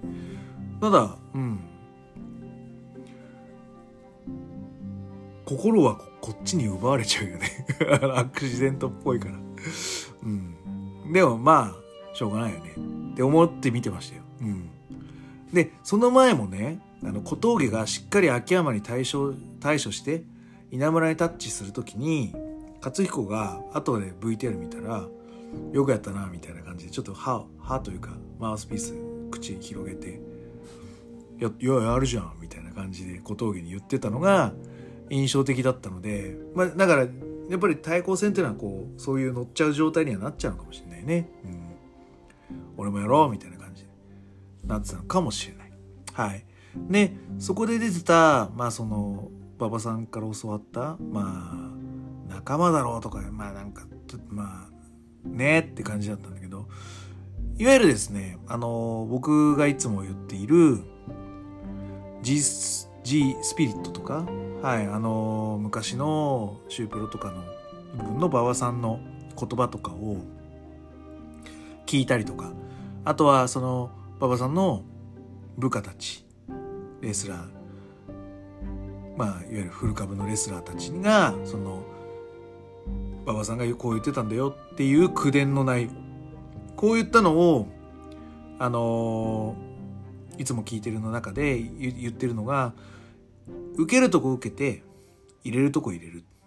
これが全日本プロレスだってよく言うんですけど、あのいわゆる、入れるところ入れるっていうのは、まあだから思いっきり行くとき行くんだけど、受けるとこを受けるっていうのはどういうことかっていうと、自分の鍛えてるところに打撃を入れる。打撃がを受ける。のことを言ってるんですよ。で、顎？鍛えらんないから。だから、鍛えてないところに打って、試合が成立しないっていうことは、プロとしては恥ずかしいんじゃないの？っていうのは、まあ、バックステージで言う、バックステージで言えばいい話なんだよね。うん、じゃあ、えっ、と、張り手の時に、もちろん顎を狙うこともあるだろうし、うん、テンプル狙うことももちろんあるでしょうよ。小艇で。うん。まあだけど、それは、こう鍛えてる首や、うん、まあ頭はそんな鍛えられないんだけど、まあでも首を鍛えて、ぶれないようにしていく、うん、そういう鍛え方しかないんじゃないかなと思うんですね。でまあ小峠がやった張り手。秋山やった張り手。で秋山が小峠にやった張り手。ここはそのやっぱりその鍛えてる首筋の耳の下あたり。とこの首筋のラインここのあたりにバチコーンって入れてるはずなんですね。でも勝彦はこの頬骨のあたりから手首とスナップを効かせてグンって落としてるからこれはねしかもねこうバチンって当たった瞬間に手首をブンって返してると思うんだよね。ボンボン。だからかなりのスピードで顎顎から脳顎顎がこうこうなんつうのてこの原理みたいにクッて動いてるんで脳がバンって揺れてるんだと思うんだな、うん、まあまあだから威力あるんですよ、うん、ただその入れるところをしっかり首の鍛えてるところに入れてその倒れちゃったりするんだったらまあそれはしゃあないじゃん。レスラーなんだからで終わるんだけど明らかにあのスナップ効かせて、うん、顎揺らしてるからね。うん、で前も前もというか僕ツイッターでもちょっとお話したよりその企業の受注と売上の関係にもやっぱり紐づくんだよね秋山が言ってることっていうのは。その受注をする時に決めた契約内容を条件にして納品っていうのが、まあ、滞りなく成果物として入ってくるわけじゃないですか。なのに、その契約時に決めた条件が納品時に入ってなかったりした場合って、やっぱクレームになるのは当然だよね。うん。ねこの6人タッグでいろんな人が活躍しますよっていう条件で、まあ、契約したんだろうけど、実際活躍できなかった人がいるわけだから、まあ、これって悪だよねっていうのはわかるよ。まあ、ただ一方で、リング上で起こったことが全てなので、ああだったこうだったっていうのは、まあおかしいんじゃねえのと。それ含めての、まあ、勝負なんじゃねえかっていう、まあ、鈴木秀樹の意見。っていうか、あの、秋山に、あの、反対したいんだろうね はい、なんだろうけど、うん。もうこれも全然わかります。だって、ね、皿に出したものっていうのは、レスラーのものではなくてお客さんのものだから、面白かった、つまんなかったと、良かった悪かったはお客さんのものだから、そのことに対してね、あの、飯屋のね、店主がね、ここはこういう味付けをしてね、こういうことをしてたんだよとか言っても、まなんか、なんかナンセンスじゃないですか、そういうのって。ああのやっぱりそのリング上で起こったこと飯を食ってうまかったかまずかったかっていうのがやっぱ大事なんじゃねえのっていうのはうん間違いないし客が求めればそれは話せばいい話であってバックステージとかで言うべき話でもないよねっていう意見ももちろんわかる。さらにもう一段レベルを上げてだからといってそういうのがまかり通るっていけないことなんじゃないの？って話。当日に約束を破ったりとか信頼を裏切る行為がやってねそれでうまくいっちゃって成功体験しちゃうとそういうことやってくるやつが多くなっちゃうんだよね。そんなことやったらその収拾がつかなくなっちゃうんだよね。やっぱ怪我する人が多くなったりとか割を食う人が多くなっちゃったりするから。やっぱそういうのは、うん、抑止していかなきゃいけないんじゃないの、うん、特に未熟なやつがそういうことをやるっていうのはすごく良くないんじゃ良くないんじゃないの？という秋山の釘さ釘釘刺し、うん、あのモルガナさんが言ってた通りだよね。抑止だよね。ああ。でもそれも一理ある、うん、だってさあの写真選考でさ画像加工した写真を送ってきてさわあ可愛いと思ってさ二次選考で面接したら全然ブサイクだったみたいなのってさ詐欺じゃん。でもやっぱりそうそうやって持ったりこう騙したりすることってプロレスはできるんだよね。そのキャリアとか年齢でマウントを取るみたいな話だったりとかまあなんかね食らわすぞとかってなんかこう生きってるやついるじゃんレスラーの中でも。バカなんじゃないのと思う。ああいうことをやってマウント取るやつがいたりするんですよ。だそういうあの信頼を裏切ったりとか約束を破るようなやつっていうのはあのやっぱり許されるべきではないよね。っていう、うん、まあ気持ちもわかる。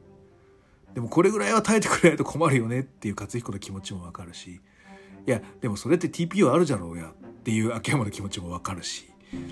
でもレスラーってそうじゃないよね。もっと超人であるべきだよね。って思う客の気持ちもわかるし。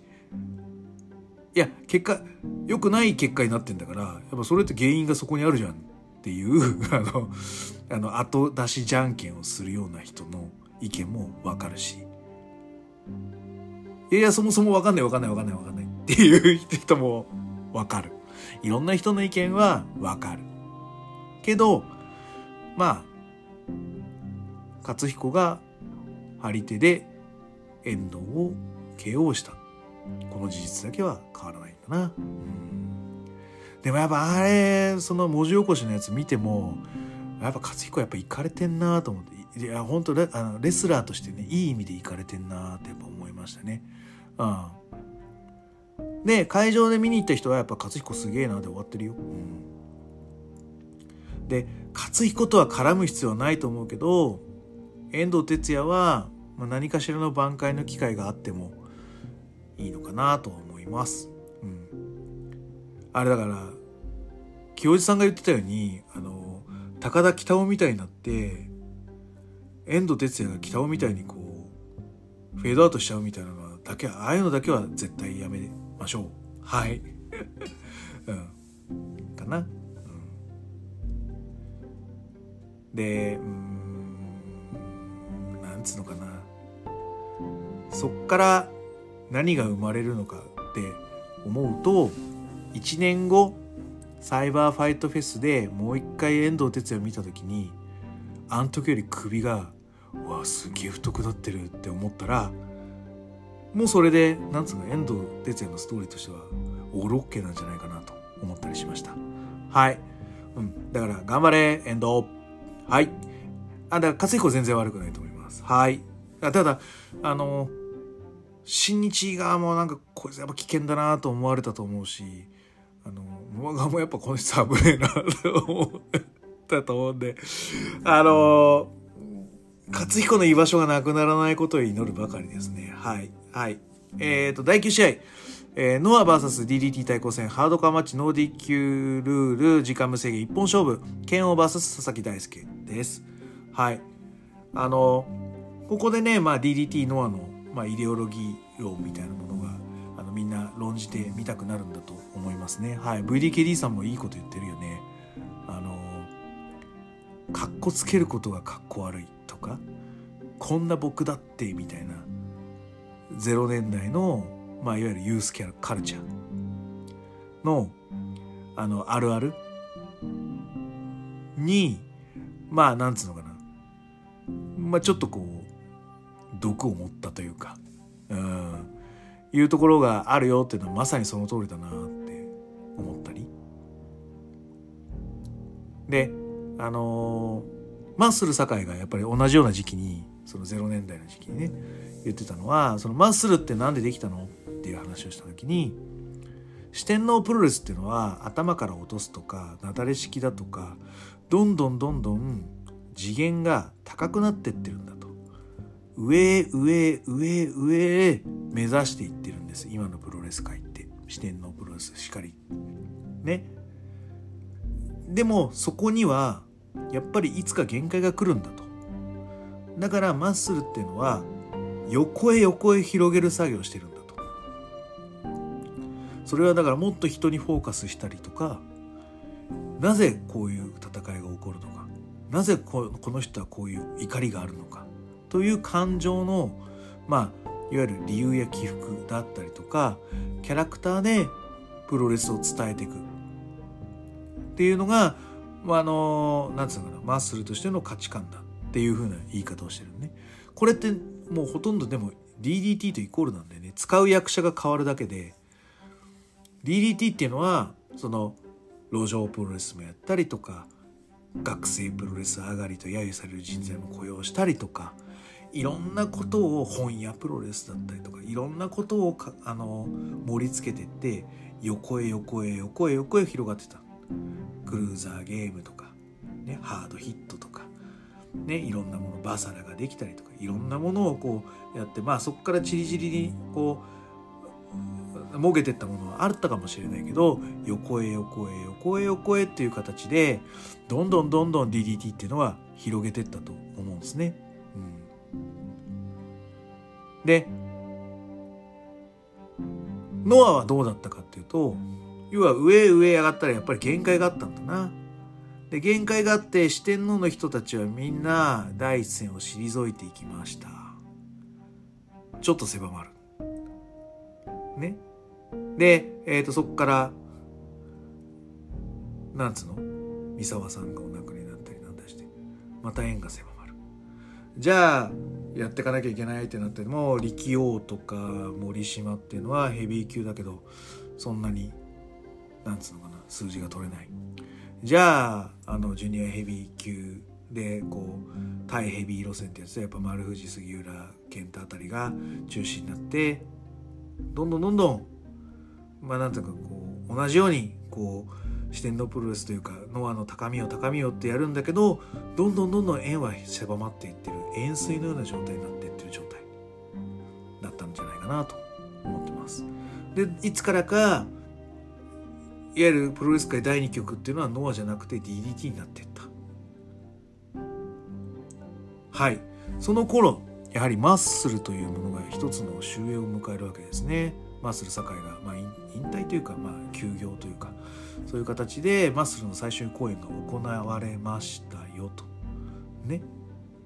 ただマッスルが終わってそのアイデアマン堺が抜けた穴ってのは実はやっぱ大きくて横へ横への限界もやっぱり DDT もあったんだよね。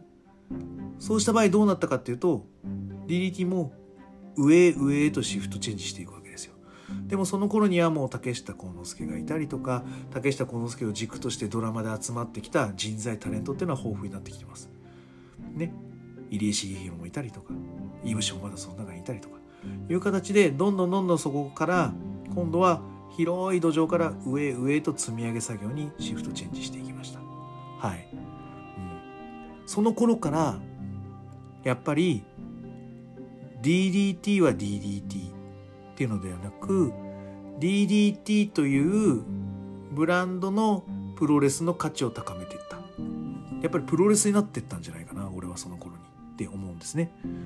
うん、で今までなんつうのかな DDT がやってたプロレスに対してプロレスを汚すような行為プロレスをちょっとこういじるような行為プロレスというものを茶化すような行為こういう悪いことをする犯罪者が DDT のレスラーがいて観客がそれに共犯者として乗っかって笑いというか楽しみが起こる幸せが起こるっていう関係性がレスラーと観客に出来上がってたと思うんですよ。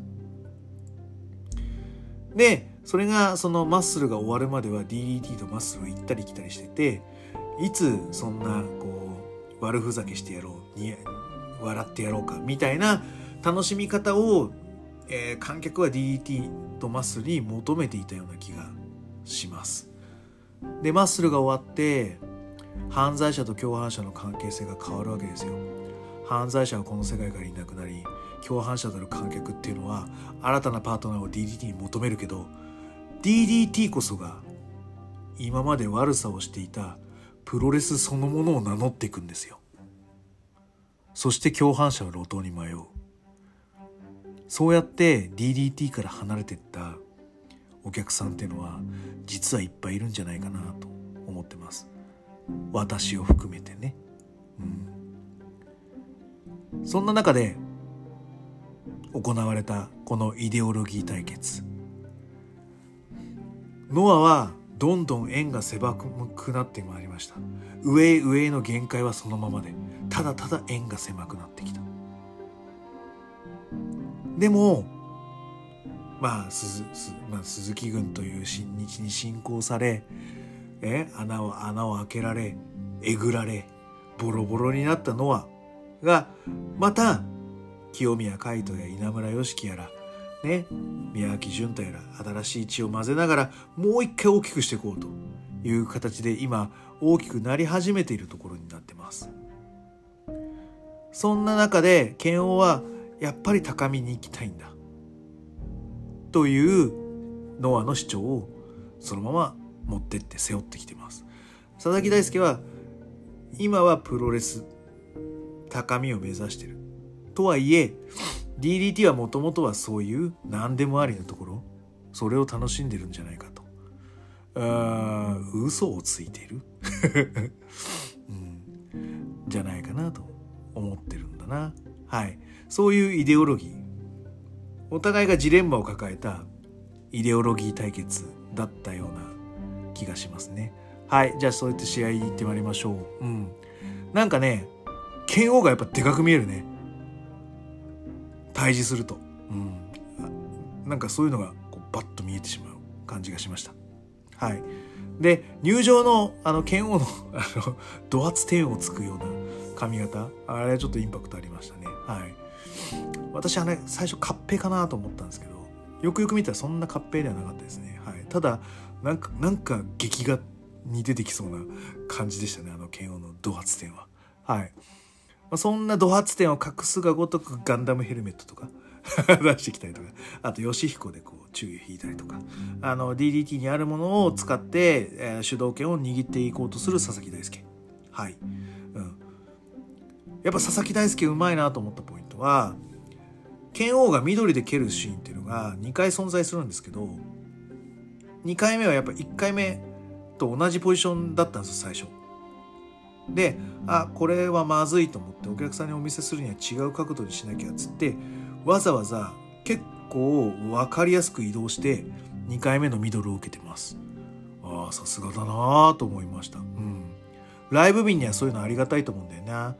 その佐々木大輔の顔が見たい人もいるだろうし剣王の顔が見たいって人もいるだろうからそのシャッターチャンスを与えるために2回攻撃があるんだったら立ち位置を変える。画角をしっかり気にしながらプロレスをしてたな佐々木大輔はと思いました。はい、うん、でえっ、ー、とそっから総力戦に入っていくんですけどもうちょっとねあのプレビューで言ったらこう最強モドクグレン隊みたいなぐちゃぐちゃが期待したんですけどそんなにぐちゃぐちゃにならなかったですね。はい、うん、ただあのその中でもやっぱ船木がめちゃめちゃやばかったですね。ママチャリ攻撃でガツンと。かなりのスピードでぶつかってきました。あやっぱ狂ってんなこいつって思いましたね。はい。です。はい。でえっ、ー、と三四郎スタナーとか走馬灯とかおなんか DET 背負ってんの？みたいな感じの動きをしてクロスフェイス佐々木大輔。はい。ただロープブレイクをしようとする剣王なんですけどこれはノー DQ です。ロープブレイクはありません。やばいやばいということになってますね。はい、で、えーと、後半目はラダを中心にした攻めになってますね。はいラダのなだれ式ブレーンをノーセールで立ち上がる佐々木大輔とか。あとキックとキックとキックとキックの攻防ですね。はいだったりとか。うん。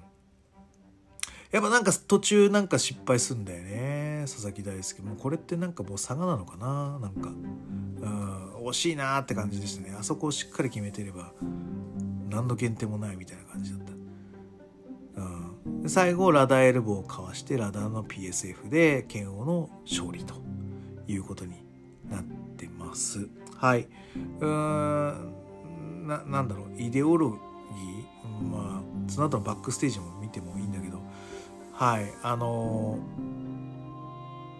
ー、うん。いやむずいよね。2年そうやって引っ張るのは。と思いました。はい。でだあの面白い試合だったと思いますね。はい。でそこではい武藤入場ですね。はい。であの全然足動くんだぜってアピールしといて引退宣言。ってずりーなって思いましたよ。はい。で、その前に次セミファイナルなんで、あの用意してたんですよ。登場の子たちがリングの調整して、あのね、この後空中戦がね中島翔子も坂崎由香もあるのであのロープがねあのたるまないようにしっかりと止めてこうかなり細かい微調整を水木中心でやってたんですよ。なのにめっちゃ武藤入場してあのいつものあのリングイン肩背中ガーンってあれやったらもうぐっちゃぐちゃになっちゃうんじゃないかなと。か せっかく登場が直したらいいとか思ったんですけど。はいやっぱり引退でしたか。うん。あのうちの会社にもねあの武藤大好き人間がいるのでかなりショックを受けてるようなので、はいあのー、引退までに何回か連れてきたいと思っております。はい、武藤お疲れ様でした。はい。セミファイナル、えー、プリンセス・オブ・プリンセス選手権試合30分一本勝負、えー、王者中島翔子 VS、えー、坂崎香挑戦者。第10代3度目の防衛戦となりました。勝者は中島翔子。はい、うん、であのー最初のね、あの、ここもね、入場結構良かったアラビアンナイト的な感じで、あの、坂崎由香が入場してきます。はい。で、あのやっぱり、ちょっと軽い子がトップロープ登ったりとかしなきゃいけないので、割と女子のロープって男子よりも固めにセッティングする方、なんかイメージがあります。で、多分そういう調整をしてたと思っててで坂崎のあのねすごい印象的な可愛らしい入場の後であの中島翔子の入場の手前ぐらいに「大丈夫?」って水木がね「大丈夫か?」と「ロープの調子大丈夫か?」って坂崎に聞くんですよ。でちょっとこう乗ってみて「OK 大丈夫」っていうあの、指示というか返事をするんですね。あれねあれはなんつうかライブ見てみない見てないと分かんないところですから。みんなあの時は多分中島翔子のあの何？ユニバース中継の時はあの裏裏手で入ってくみたいなのをおおこんななんか裏手で出てんだみたいなはいあのシーンの画角だったんですけどリングのサイドではそういうやり取りが行われてたよっていうところです。はい、うん、であの試合ですね。はい。あの、初手からこう、早い展開、シーソーの展開。あ、その前にね、もう私、あの、煽り V で泣きそうになってしまいました。はい。あの、あの、山下戦の時の6-9に行く時のね、あの、中島翔子の気合いいやーって言いながらの6-9。あれ、6-9じゃねえ、6-1ないんだよ。バカ野郎。あれね、ほんと泣きそうなんだよね。うん。ね。やばいなと思いました。で、そうそうそう。序盤もね、あの、早い展開があって、あの、坂崎が勝ったり、中島が勝ったりしてましたね。はい。で、中島のトペは、あの、よっけたんでね、愛の雪が受けてたのね。かわいそうだなあの、がっつり頭当たってたしね。はい。で、その後トペコンも食らっちゃって、愛の雪かわいそうでしたね。はい。うん。なぜかあのさ、坂崎のトライする、あの攻防が多かったなという印象です。飛びつきの何？あの側転重側転からの回転エビとか。あとはあのトップロープ測定して着地とか。あのー、なんか昔やってた動きが結構多く出てるなと思ってます。なんかこっちもなんかなんか引退するのかみたいな。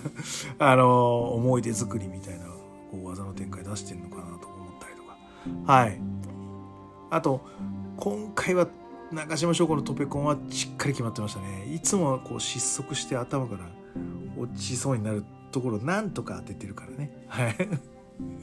あのそれはねすごいねいつもヒヤヒヤしてるんだけどこんあのちょうどね現場で行った時はねあの反対側に飛んでたから分かんなくて大丈夫かな？また頭打ってないかなと思ったんだけど映像で見たらしっかり綺麗でしたね。はい。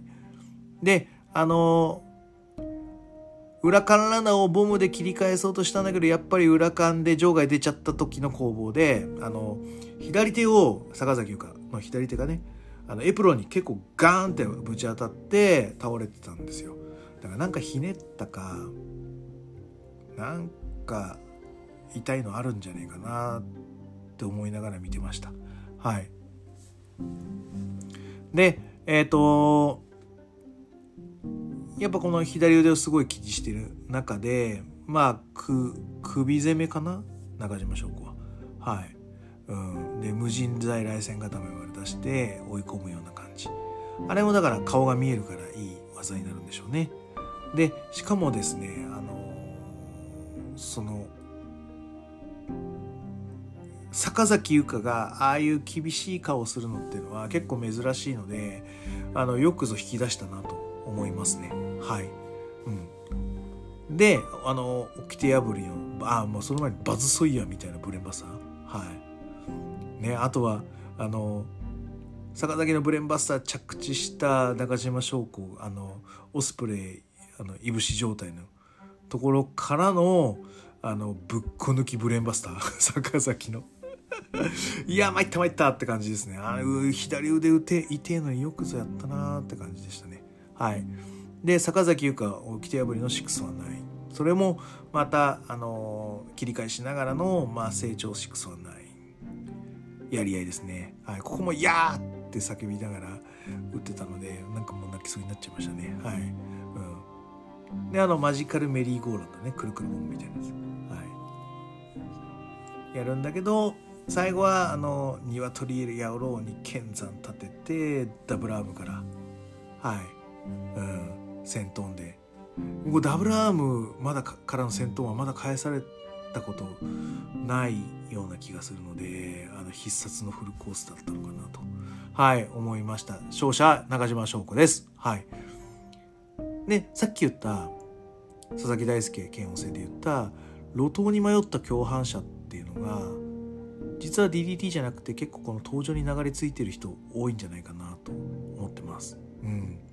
プロレスではなく DDT が好きだった民。プロレスを汚す共犯者だった民。がうんなんつうのかな。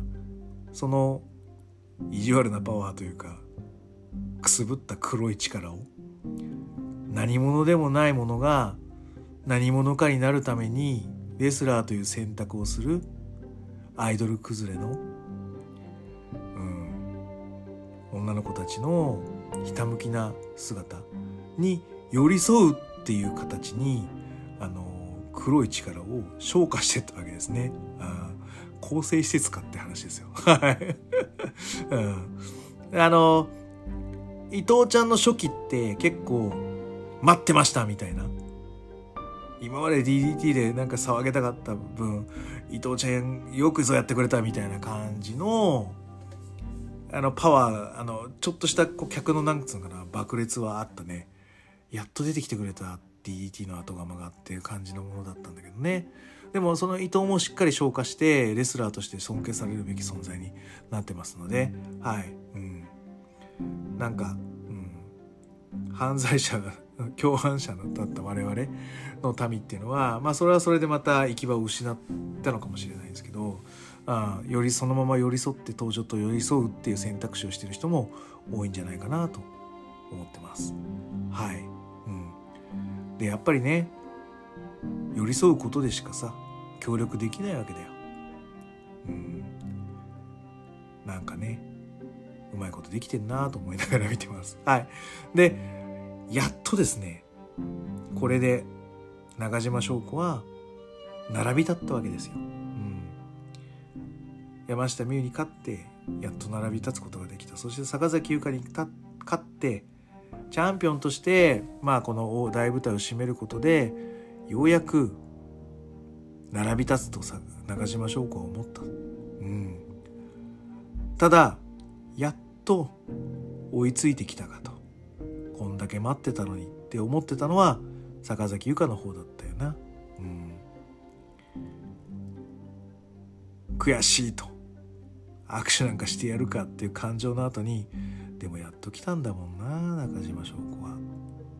それは握手だよなって思って結構素直に握手したシーンはそういう感情の揺らめきがあったんじゃないかな。遅いよっていう感じのね。うん。あったんじゃないかなと思いましたよ。はい。じゃあメインイベントはまたもう一個。はい、第3パートに移りたいと思います。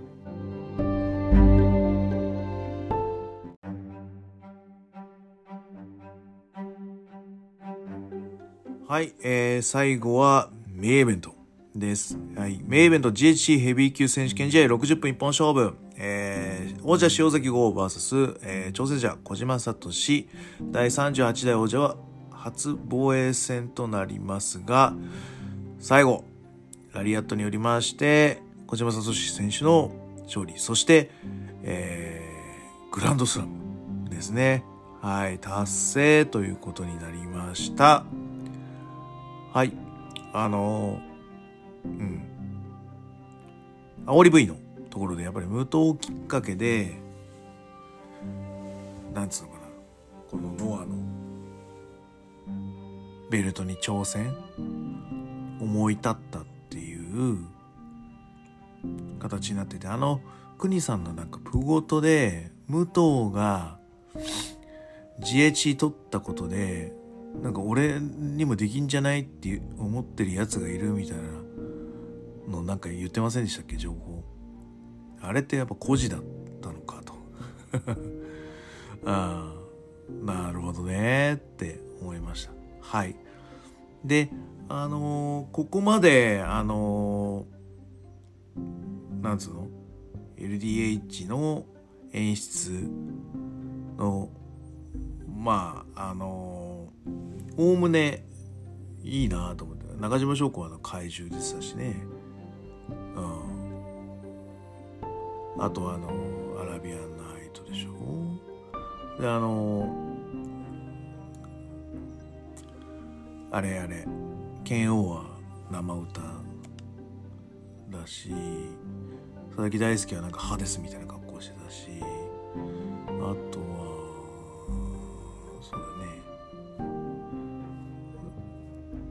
ロックタックもそんなであのこの孤児の入場のやつだけちょっと俺よくわかんなかったな。あのななんつうの？まあ機械装置で演出で金かけるよりも人を使った演出の方がまあいわゆるそのはまあ多分あれ1入場で1人っていう使い方じゃないはずなんですよね。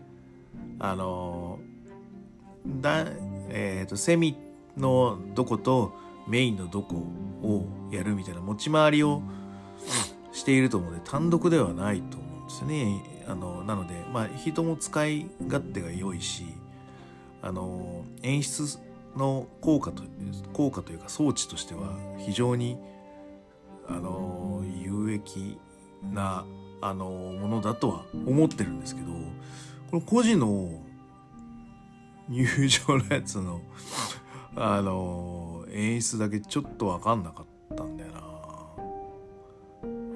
個人がこう通り過ぎるためにこう上半身裸になっていくやつがちょっと意味わかんなくて、まあ、その前もなんかあのなんかなんかなんか外的感があるわけではなないしなんかウエストサイドストーリーのなんかななんつうの構想みたいなものでもないしななんかただなんか生きた感じになってるみたいな感じになってたんで俺ここだけがよく分かんなかったなっていう感じですね。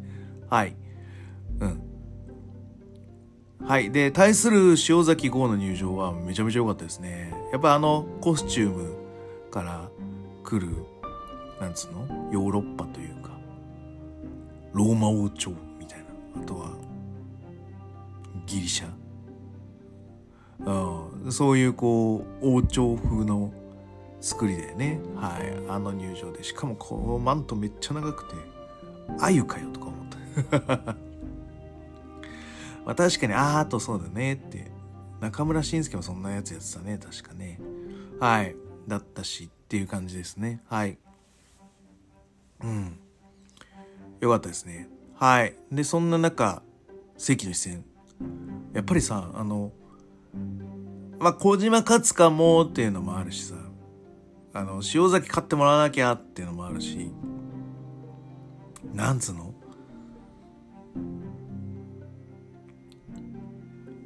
あの新日は J 取ったのは意外だなとは思ったけど。ねなんかあのそれまでやっぱ岡田だよな。勝敗結構分かってるよなみたいな戦いがやっぱ多い中でノアってのは本当にどっちが勝つか分かんないのがすごくいいと思います。うん、どっちが勝ってもなんか任せられる、うん、土台にはなってると思うのですごくそこはいいなと思いました。はい。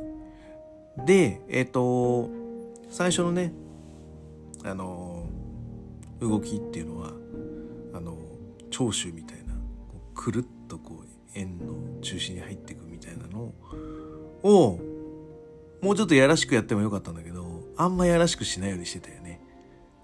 中心に入りすぎないように、みたいなのをしてたので、小島なりの、なんつうのかな、塩崎豪に対するリスペクト、うん、は、なんかあった気がしますも。もっと入れたのに、入ってこないな、っていうのはあったので、うん。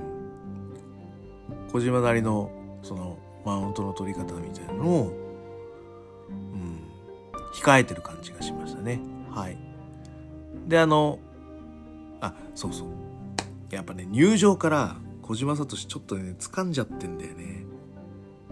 あのー、真ん中から花道から入場するんじゃなくて、最初にいっちゃん端まで行って、こう、アピールして、もういっちゃん端まで行ってアピールする。あれって、もうものすごい目線をもらう作業なんですね。これであの小島に目が集中してるし、うん、であのタックルの後のこの胸ピクピクでこう三拍子を呼び起こしちゃったじゃん。パンパンパン。三拍子といえば新日本プロレスの手拍子だったりするじゃないですか。ここで三拍子を呼び込んだって。で、小島聡自身もそうだしノアのマスなんつうの？解説の人たちもあの小島聡個人で挑んできてるんだよっていうことに対して、まあ、いわゆるあの塩崎は外敵だって言ってたけどあまり外敵感を出さないなんかちょっと歓迎ムードを作ろうとしてた形なんだけど季節してここで新日本プロレスがこう侵入してくるわけですよ。このパンパンパンパンパンパンの時に。うん。これは結構ね俺の中ではやべえ怖えと思ったんであの3拍子はちょっと手拍子したくなくなってしまいました。うん。ちょっと危険だなと思いながらうん見てました。はい。であのそうそうアクリル板ボーン飛んでましたね。あのタックルで 吹き飛ばした時に。はい。で、えーと、小島調子いいのでブランチャーもしあの場外戦は制すると思いきや塩崎豪がやり返してきます。でここでなあちょっとちょっと腕攻めやめてよとか思って腕攻めするやつ負けるあるあるあれじゃないですかプロレスでは。あのラリアット得意なレスラーに腕攻めすると負けるあるある。はいあのなのでちょっと腕攻めやってほしくねえなとか思ったりしましたねはい、うん、で中盤のもう入りの結構クイック転調とか正直結構うまいなと思ってます。はい。で結構バックドロップ2つともえぐいんだよな。ジャンピングバックドロップみたいな受け身取りづらいですし、何気にちょっとえぐいんですね。塩崎のバックドロップ2つとも。はい。すごかったですね。はい。で、えっ、ー、と、映像で聞くチョップの音より、やっぱり生音のチョップのが、なんつうのエグさがすごいですね。あの、前までは、あんまり変わんなかったんですよ。塩崎のチョップの凄さって。生でも。V でも。でもなんか、今日、昨日か。昨日改めてもう一回通しで見た時は、あのー、やっぱちょっと、音が生の、生感した時のがえぐいなって思いましたね。はいただねどっちもねそういうのも耐える姿もしかり攻める姿もそうなんだけどちょっと小島が空気作っちゃったみたいな感じがありましたねはいでえっ、と結果勝つんですけどここら辺の中盤ぐらいからなんつうのかな小島聡がなぜこの戦いが勝ったかっていうのがもう俺もうほんとすげえなって思ってたところがあったんですよ中盤目のとこに。であのなので小島聡の傾向と対策は後で言うんですけどもうここら辺でちょっと感じたんですね。うん。やべやべって思いながら見てました。うん。これちょっと飛ばそうか。最後の最後に言おうか。はい。で、えっ、ー、と、あの、その、小島が今回ノアに来る前に、あの、その三沢さんと戦ったあたり、2004年とか、あそこら辺で、確かね、小島、俺、だからその時に武藤全日本結構見てたので、インタビューとかも武藤全日本のやつ読んでたりしてたの、あの、起き上がる時に、あの片膝ついてくるって回るやつあるじゃないですかあれあの三沢さんも結構得意にしてたと思うんですけど確かねコジがね初めてのノアに参戦みたいな時に実はあれあの三沢さんインスパイアでやってたと。で参戦した時にあのハンセンじゃないけどちょっとね聞いたって話がなんか聞いた記憶見た記憶があるんだよねどっかのシュープロで。このくるっと回るやつ。うん。そういう形でだからその三沢三沢を体感して吸収したいっていう思いでノアにちょこちょこ出てたしあの王座戦をあの経験したりね2度あるのでそのノアの会場というかノアにまあ、なんか同化していく作業っていうのは割と経験値が高い。そんな中でこう空気をこう持ってく。でしかもあのくるっとしたあのさらにさあの塩崎最近あのなんつうのかな。もっとシンプルになったじゃないですか。コスチュームの緑と銀が。なのでやっぱちょっと三沢っぽいなと思う時やっぱりあるんですよね。でしかも両あと三沢でも両膝あの黒いサポーターしてあの緑と銀だけパッと見えるとああなんか三沢っぽいなってやっぱ思ってくるんですね。うん、でああいう、うん、なんつうの？小島聡が小関豪と戦うこと自体もあれなんだけど俺は実はあれは三沢光晴をちょっと追いかけてんじゃねえかなっていう節は俺あると思うんですよね。それでその片膝ついてくるっとするやつもなんかこういつもとは違う見え方がちょっとしてしまいましたね。うん、で、えっ、ー、と、こじこじカッターがこう何パターンか使い勝手の良い使い方があり、えっ、ー、と、なだれ式のこじこじカッターはかわされてあのブレンバスターですね。うわいつもこうグラグラっとするんですけどすごい安定してくるっと回ってうわ綺麗っていう感じのなだれ式決まってきましたね。はい。うん。でえっ、ー、とまあ小島も負けずに垂直を出しますと。はい。でこっからですねララリアラリアットタイム。ラリアットタイム。ゴワンタイムってやつか。はい。うん。で、えっ、ー、と、小島のラリアットは、まあ、2回結構出足で止めるラリアットを書籍後が打ってきます。はい。で、ムーンサルトを挟み、うわーって時に、こうラリアット決まってしまったと。やべえみたいな。で、あの、相打ちのあれあるかなと思ったら、その相打ちに至る前に、ラリアットで振り抜いて、小島が、なんと、取ったみたいな感じになって。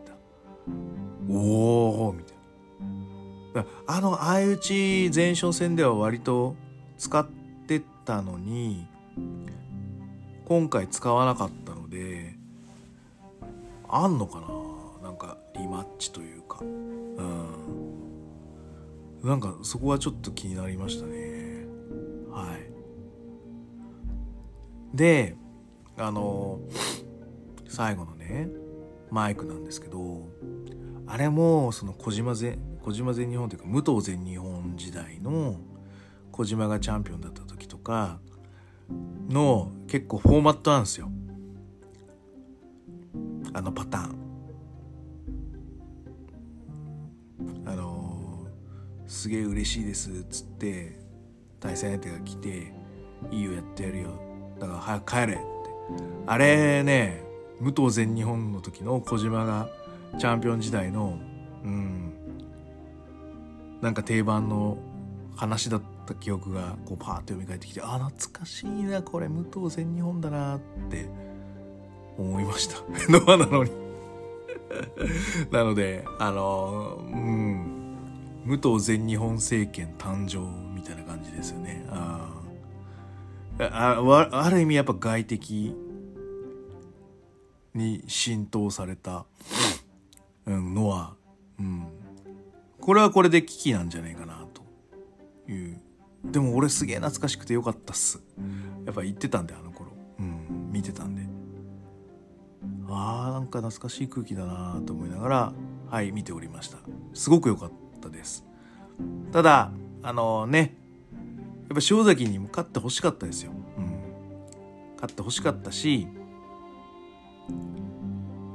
無当選の時もそうだし、うん、今回の小島の時もそうだし、まあ、中島藤田で、まあや、やりくりしたんであれかもしれないけどやっぱりあの塩崎号的にはやっぱ生え抜きにこういう負けさせ方をさせるよりかは、まあ、一度外に出た身のまあ罪を背負ってる人間がなんつうのかなまあそんなことは思ってもいないのかもしれないんですけどうん。役割としてうん。なんか俺しかできないみたいなうん。そういう気概も俺はあったと思うんだよね。でもそれはそれでやっぱり悔しいよね。塩崎号にこう乗っかってきた身としては、うん、なんだけど個人勝ってよかったなと思っちゃったしね。あの非常にフラフラしてるんですけど、うん、塩崎号の挽回のストーリーも見たいなと思いました。はい、うん、でえっ、ー、とじゃあ最後ね。あの小島聡の傾向と対策だけ言っときましょうか。はい。中盤目であのまあいわゆるこういうまあ、結果20分ちょっとだよねの試合にはなってるんですけどやっぱ51歳に、えー、のコンディションコンディション良いとしながらも20分間結構こう大きめのギアで行くっていうのは結構できないですね。でえっ、ー、と煽り V でもあったようにあの小島聡はあのキャリアキャリアこそ最大の武器っていうことをあの塩崎選手には分かってもらいたいっていう言い方をしていたのでじゃあそのキャリアとは最大の武器って何なの？っていうところはあの小島聡あの試合で出してましたよ。それは何だと思いますか？それはキックアウトです。小島聡のキックアウトの方法をもう一回レスルユニバースで見てください。うん、これは最小限の力でキックアウトしてるんですよ。これってめちゃめちゃキャリアだと思います。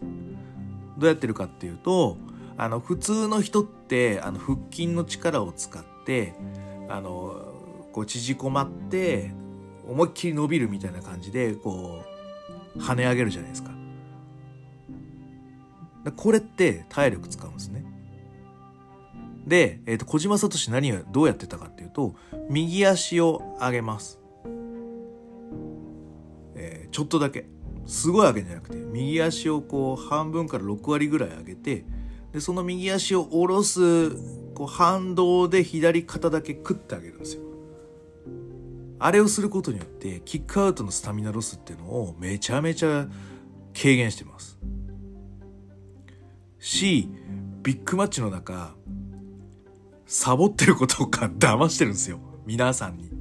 お客さんの皆さんに、あの、サボってるって言い方変か。まあ、いわゆるそういうスタミナロスの動きをして、こう、力を蓄えてるっていうのを皆さんに隠してるわけですよ。だから、あの終盤に思ったより余力があるみたいな動きができるのは、あの小島聡のキックアウトの賜物です。あれがキャリアです。うん、なので、えー、とこれから小島聡と対戦する人たちにはあの小島聡にこう終盤いい動きをさせないようにしたいのであればこういう方法がいいと思います。あまあ他にもあの省エネ方法が俺はあるのかもしれないけどまずはあの省エネ方法を潰さないとあの胸突き八丁の場面で、向こうに先を越されるんじゃないかと。いうところがあるのでまず右足を押さえるようななんつう押さえ込みをしましょう。えっ、ー、とまあよくあるのがあのちょっとまあ格下がやるようなやつですけど両足押さえ込みフォールとかですね。あと,、えーと、片足はフォールして片足は足であ片片足は手で持って片足をもう片方を足で挟んで上に乗っかる。こういう右足をロックするような抑え込みをしていきますと、彼はどんどんどんどんスタミナが削れていきまして、はい、あのー、最終場面では、こう、キャリアがとかじゃなくて、本当のフィジカルが強いとか、本当の気持ちがしっかりしてるっていう、あのー、選手に勝利のチャンスが訪れるんじゃないでしょうかね。はい。うん。ケン選手。こういうことですよ。はい。あの、見た目ね。うん。本当にえぐく、スタミナロスしても、それはそれで終盤動けなくなっちゃうかもしれないけど。でも、小島聡はあれで、あの、キャリアという武器を使って余力を貯めてるんだよっていうところは、はい。ちょっと解説したかったところでございます。はい。うん。ということで、あのー、長丁場にわたりましてお付き合いいただきありがとうございました。サイバーファイトフェス2022レビュー、これにて終わりたいと思います。はい。グレード富士のコブラクラッチで質問感想をお待ちしております。グレード富士の、えー、お題箱や、えー、ツイッター DM などで、えー、どしどしお送りいただければ、あのー、お題、あのー、に対して、大体あの、お題に対して1話喋っちゃうような感じになってしまうので あの、どんどんいただければ、あの、こちらもネタが、はい、あの、枯渇することないので、すごくいいなと思います。はい。